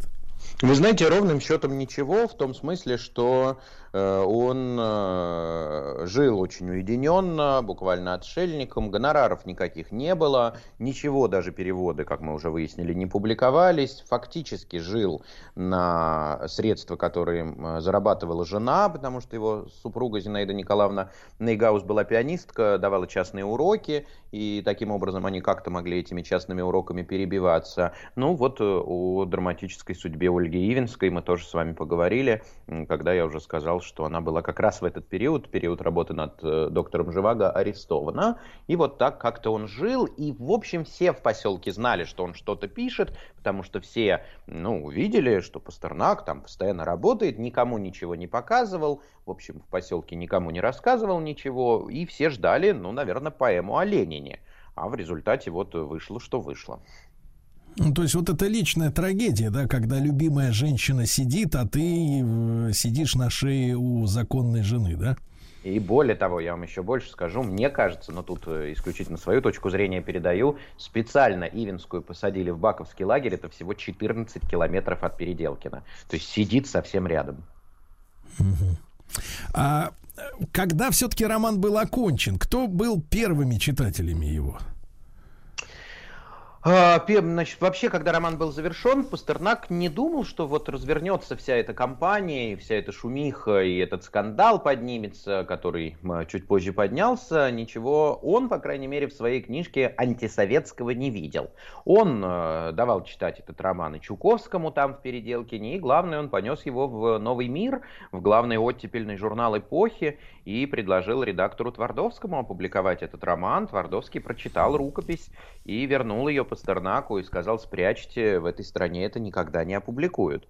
А, В этой стране публикация этого романа не произойдет. То есть, ну, еще раз повторяю, все, кто читал «Доктора Живаго», обращают внимание на то, что ничего антисоветского в романе нет. Но даже то, что Пастернак пытается представить гражданскую войну как национальную трагедию, показывая, что и белые свои, и красные свои, и вообще-то в гражданской войне не бывает победителей, там одни проигравшие, даже это уже такой выпад антисоветский, и Пастернак нарушил этот, э, эту просьбу э, Твардовского, или этот совет Твардовского, и, потому что ему очень хотелось видеть свой роман опубликованным, вообще это здоровое желание для писателя. И он э, понес его в другой журнал, журнал «Октябрь», а там главным редактором был сталинист по фамилии Кочетов, и Кочетов, прочитав роман, написал на Пастернака донос, ну и, собственно, о публикации этого романа в Советском Союзе речь после этого доноса уже не стояла. Егор, а вот, прошу просить, может быть, какой-то несколько, э, так сказать, э, э, наивный вопрос, но вот роман был готов через два года после смерти Сталина, да? А, вот зная внимание Иосифа Виссарионовича к теме гражданской войны, да, ему уже говорили об этом, и он и в театры ходил, так сказать, смотрел постановки. Вот такое предположение, которое, конечно, не имеет никакого отношения к реальности, но вдруг, дописав этот труд раньше и попав этот роман на стол к Сталину, может быть, по-другому пошла бы э, история, потому что, так сказать, он же э, вождь народов не так э, тупо смотрел на события, как вот сатрапы, которые исполняли непосредственно на местах эти, так сказать, ответственные поручения. Может быть, роман ждала бы другая судьба, как вы думаете? Конечно, хотя вопрос, вопрос наивный. Ну да, он скорее не наивный, он скорее гипотетический просто. Здесь мы переходим уже в область гипотез, а что бы было, если бы роман был опубликован. Не могу точно сказать. Могу сказать э, такой типологически, может быть, похожий случай, что когда после смерти Булгакова его вдова Елена Сергеевна добивалась публикации мастера и писала письма Сталину с просьбой почитать и прочитать и увидеть, что нет ничего антисоветского в мастере и Маргарите, Сталин не захотел и ничего не было опубликовано. Читать не стал. что не знаю. Да, не знаю. Читать не стал. Да, а, после этого доноса от, как говорится, сталиниста, что вот, э, как закрутились дальше события и как, мы же знаем, что Нобелевская премия, как, как да. текст попал на Запад?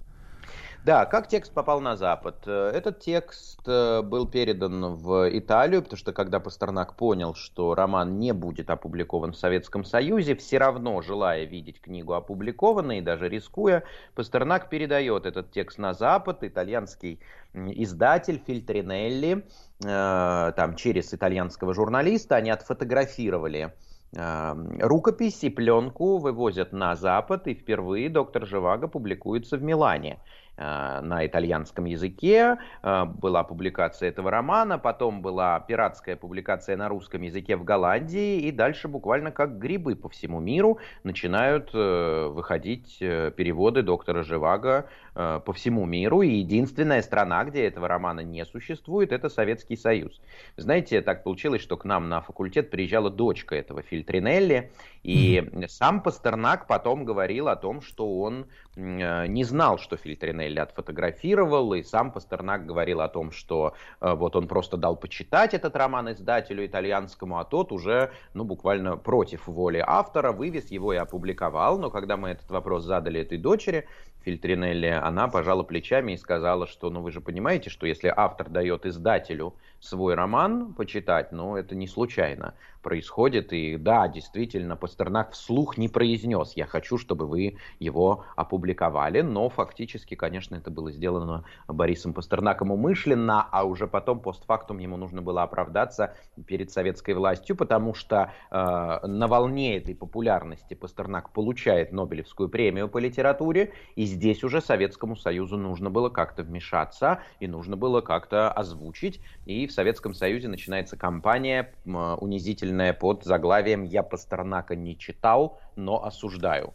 Угу. На всех факультетах, университетах, в научно-исследовательских институтах, в, на производствах происходят собрания, где дояркие колхозники осуждают Пастернака за то, что он написал антисоветскую книжку. Еще раз, ее никто не читал. В Советском Союзе этой книги нет. Но я Пастернака не читал, но осуждаю. В печати начинается травля, руководит в печати этой травлей э, Сергей Михалков, наш гимнюк, как его называл Борис Пастернак, э, потому что он пишет э, басни против Пастернака и, в общем, всячески участвует в этой травле пастернаковской.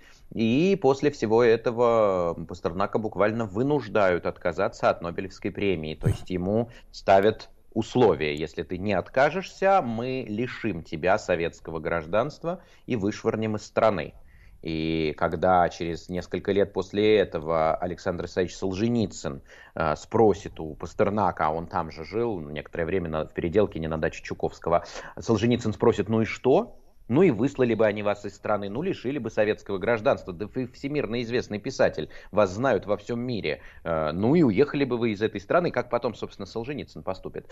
Пастернак э, пожал плечами и грустно сказал, я не знал, с какой из женщин они меня отправят с Нейгаус или с Ивинской. Поэтому Пастернак отказывается от Нобелевской премии. Он отправляет в Нобелевский комитет э, телеграмму с формулировкой «Я отказываюсь от Нобелевской премии в связи с тем значением, которое она приобрела в моей стране». То есть получается, что Пастернаку присудили премию, но он ее не получил. И, конечно, все эти трагические события только ускорили смерть Пастернака.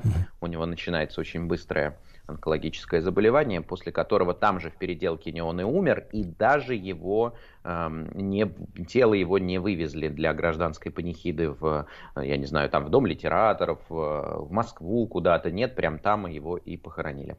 Егор, а мы что-нибудь знаем о личной реакции Хрущева? Все-таки фигура очень высокая, да, Нобелевский э, лауреат, да. Э, что Никита Сергеевич-то, так сказать, вот Э, говорил на тему Пастернака.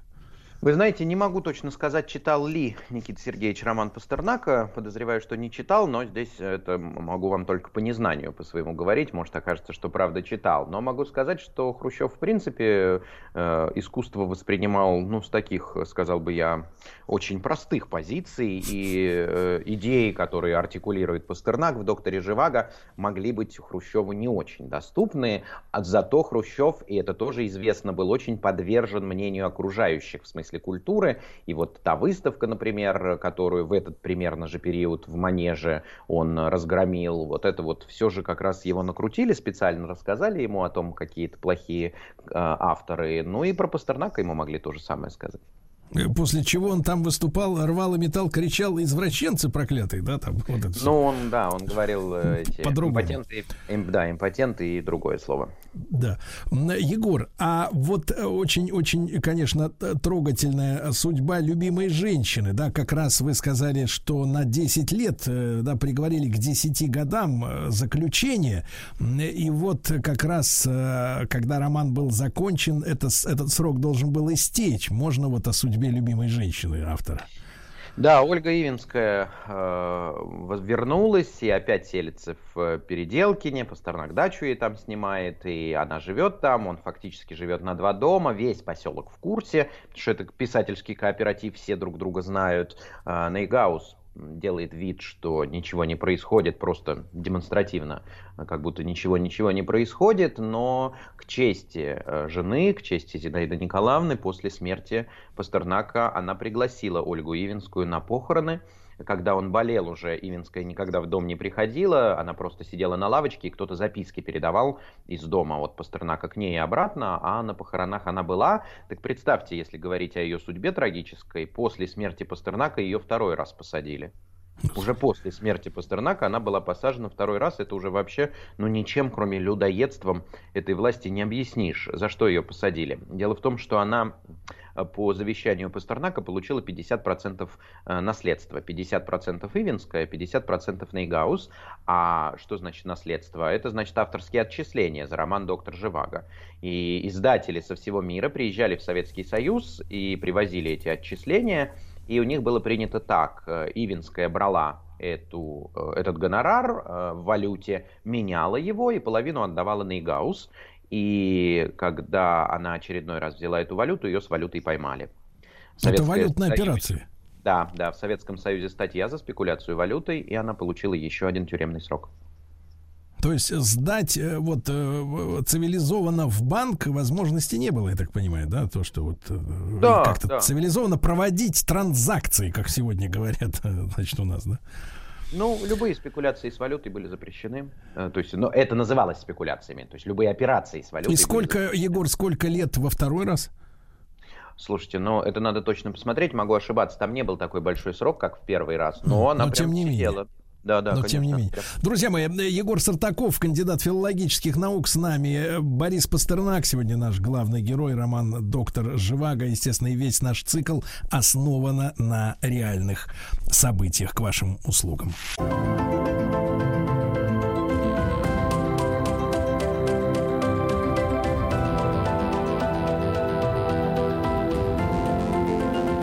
Основано на реальных событиях. Друзья мои, с нами Егор Сартаков, кандидат филологических наук. И вопрос, Егор, а вот популярность, э, вернее так скажем, не популярность, а стремление э, в западных странах э, так, так дружно перепечатывать роман «Доктор Живаго», мы можем сказать о том, что это ну, рафинированный результат действительно блестящей прозы или в это все-таки вмешалась политика, и мы все понимаем, что за время такое было, э, середина 50-х, холодная война и так далее. Э, мне кажется, что здесь э, и то, и другое. Здесь соединяются. Одно не исключает другого. Действительно, это вершинное произведение Пастернака. И да, действительно, Пастернак это крупнейший, ну, скажем, в десятку точно входит крупнейших э, русских поэтов, да, может быть, мировых поэтов 20 века.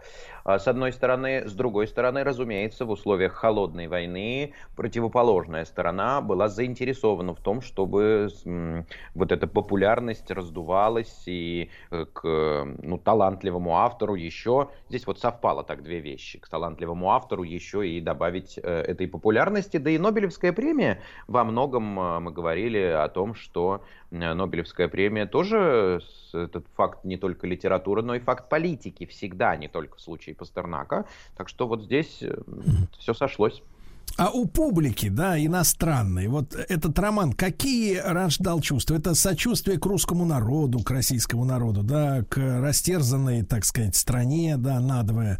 Вот. Э, что, что люди чувствовали? Почему такой большой э, интерес? И ведь были экранизации, была даже иностранная, да, с Амар Шарифом, по-моему, экранизация. Да, вот, да, 60, да, да к середине 60-х годов, а, их эта тема действительно интересовала, потому что вот если я так ну, просто предположу, да, э, вот обычно это мы думаем, что нами сильно интересуются, на самом деле, если посмотреть иностранные новости, там про нас не очень много говорят, там раз-два что-нибудь за месяц скажут, если какой-нибудь скандал есть, и все. А вот я так представляю, ну, вышел бы какой-нибудь великий роман, например, про, э, так сказать, мексиканскую революцию. Ну да, ну как-то да, но близко к сердцу все равно не приложишь, далеко это как-то и все чужое. Вот как вас воспринимала действительно европейская, там, мировая публика вот эту, этот, это произведение? Да, ну, надо сказать, что многие не знают, друзья, что впервые «Доктор Живаго» был экранизирован еще в 59 году в Бразилии. То есть первая э, кинопостановка в Бразилии произошла. Оно действительно самое известное. Это американская постановка 65 года, уже после смерти Пастернака с Самаром Шарифом, режиссера Дэвида Лина, которая получила 5 премий «Оскар». То есть это фильм, да, такой, в общем, очень-очень признанный. А публика интересовалась э, э, этим романом, и это был действительно живой интерес. Прежде всего, почему? Потому что вообще для Э, ну, такого европейского мира и американского мира. Россия, в принципе, страна закрытая, и Советский Союз закрытая страна, и что там происходит не очень понятно. А с другой стороны, вот эта история советская накладывается на историю русскую и историю русской классической литературы, потому что, конечно, европейская, американская интеллигенция знает, кто такой Толстой, кто такой Достоевский, и им говорят о том, что продолжается традиция классического русского романа, и теперь уже на новом материале, на материале жизни 20 века исследуются те же экзистенциальные проблемы, которые исследуются в э, классическом русском романе Толстого и Достоевского, ну, конечно, им будет это интересно. Ну, конечно, они будут э, ну, как-то этим увлечены. То есть здесь интерес публики, мне кажется, был вполне себе неподдельный. Угу. Ну, то есть Пастернак был такой вот как бы продолжением этой сквозной линии России, да, потому что да. мы привыкли, да, что никогда они, ну, в частности, ну, в таких в нормальных бытовых условиях никогда не использовали прилагательное Совет, да, они всегда говорили Russian, вот, да. какой, бы, какой бы строй ни был, все равно история для них со стороны продолжается, хотя нам, может быть, здесь казаться, что это разные эпохи, разные времена, вот, и, а, э, Егор, и э, вот уход, да, Бориса Пастернака, да, и, и вы уже упомянули о том, что такая некрасивая история с выселением э, с этой дачи, да, в Переделкино. Вот можно об этом еще немножко?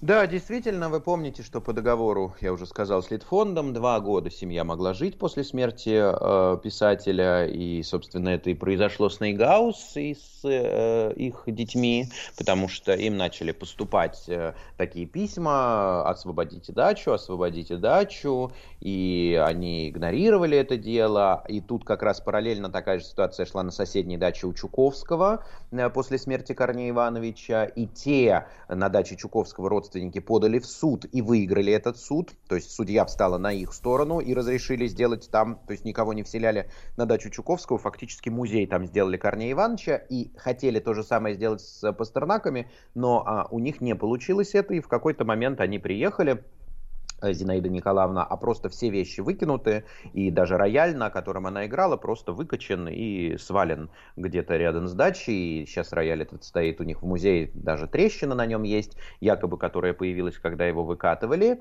И обычно они в музее говорят, что ну и вот э, после Пастернака там никто не жил. Это не так, э, прям точно знаю от первых переделкинцев, что сразу после того, как их выселили, буквально на две недели туда успел заселиться Чингиз Айтматов.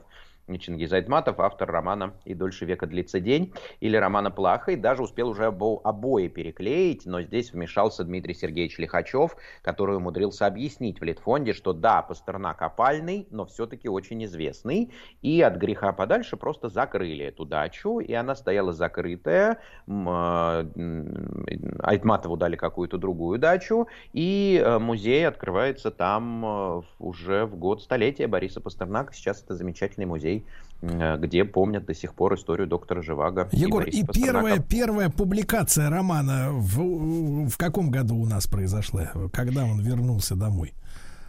Э, в смысле, первая публикация в нашей стране? Да, да, да, в нашей стране. Э, первая публикация романа в нашей стране. Значит, Это еще при я... Советском Союзе или уже, уже после краха? В перестройку, да, это было перестройку. перестройку. Угу. Егор, огромное спасибо, как всегда, друзья мои. Э, приезжайте в замечательный действительно музей. Э, и главное, конечно, читайте. Читайте э, роман «Доктор Живаго». Егор Сартаков, доцент факультета журналистики Московского государственного университета, кандидат филологических наук. Егору, как всегда, ты меня аудитория, я говорю огромное спасибо за минуты удовольствия от прекрасной русской речи и встречи с нашей с вами историей художественной, литературной. Весь наш цикл основан на реальных событиях на сайте радиомаяк.ру в любое удобное для вас время. До завтра, друзья. Еще больше подкастов на радиомаяк.ру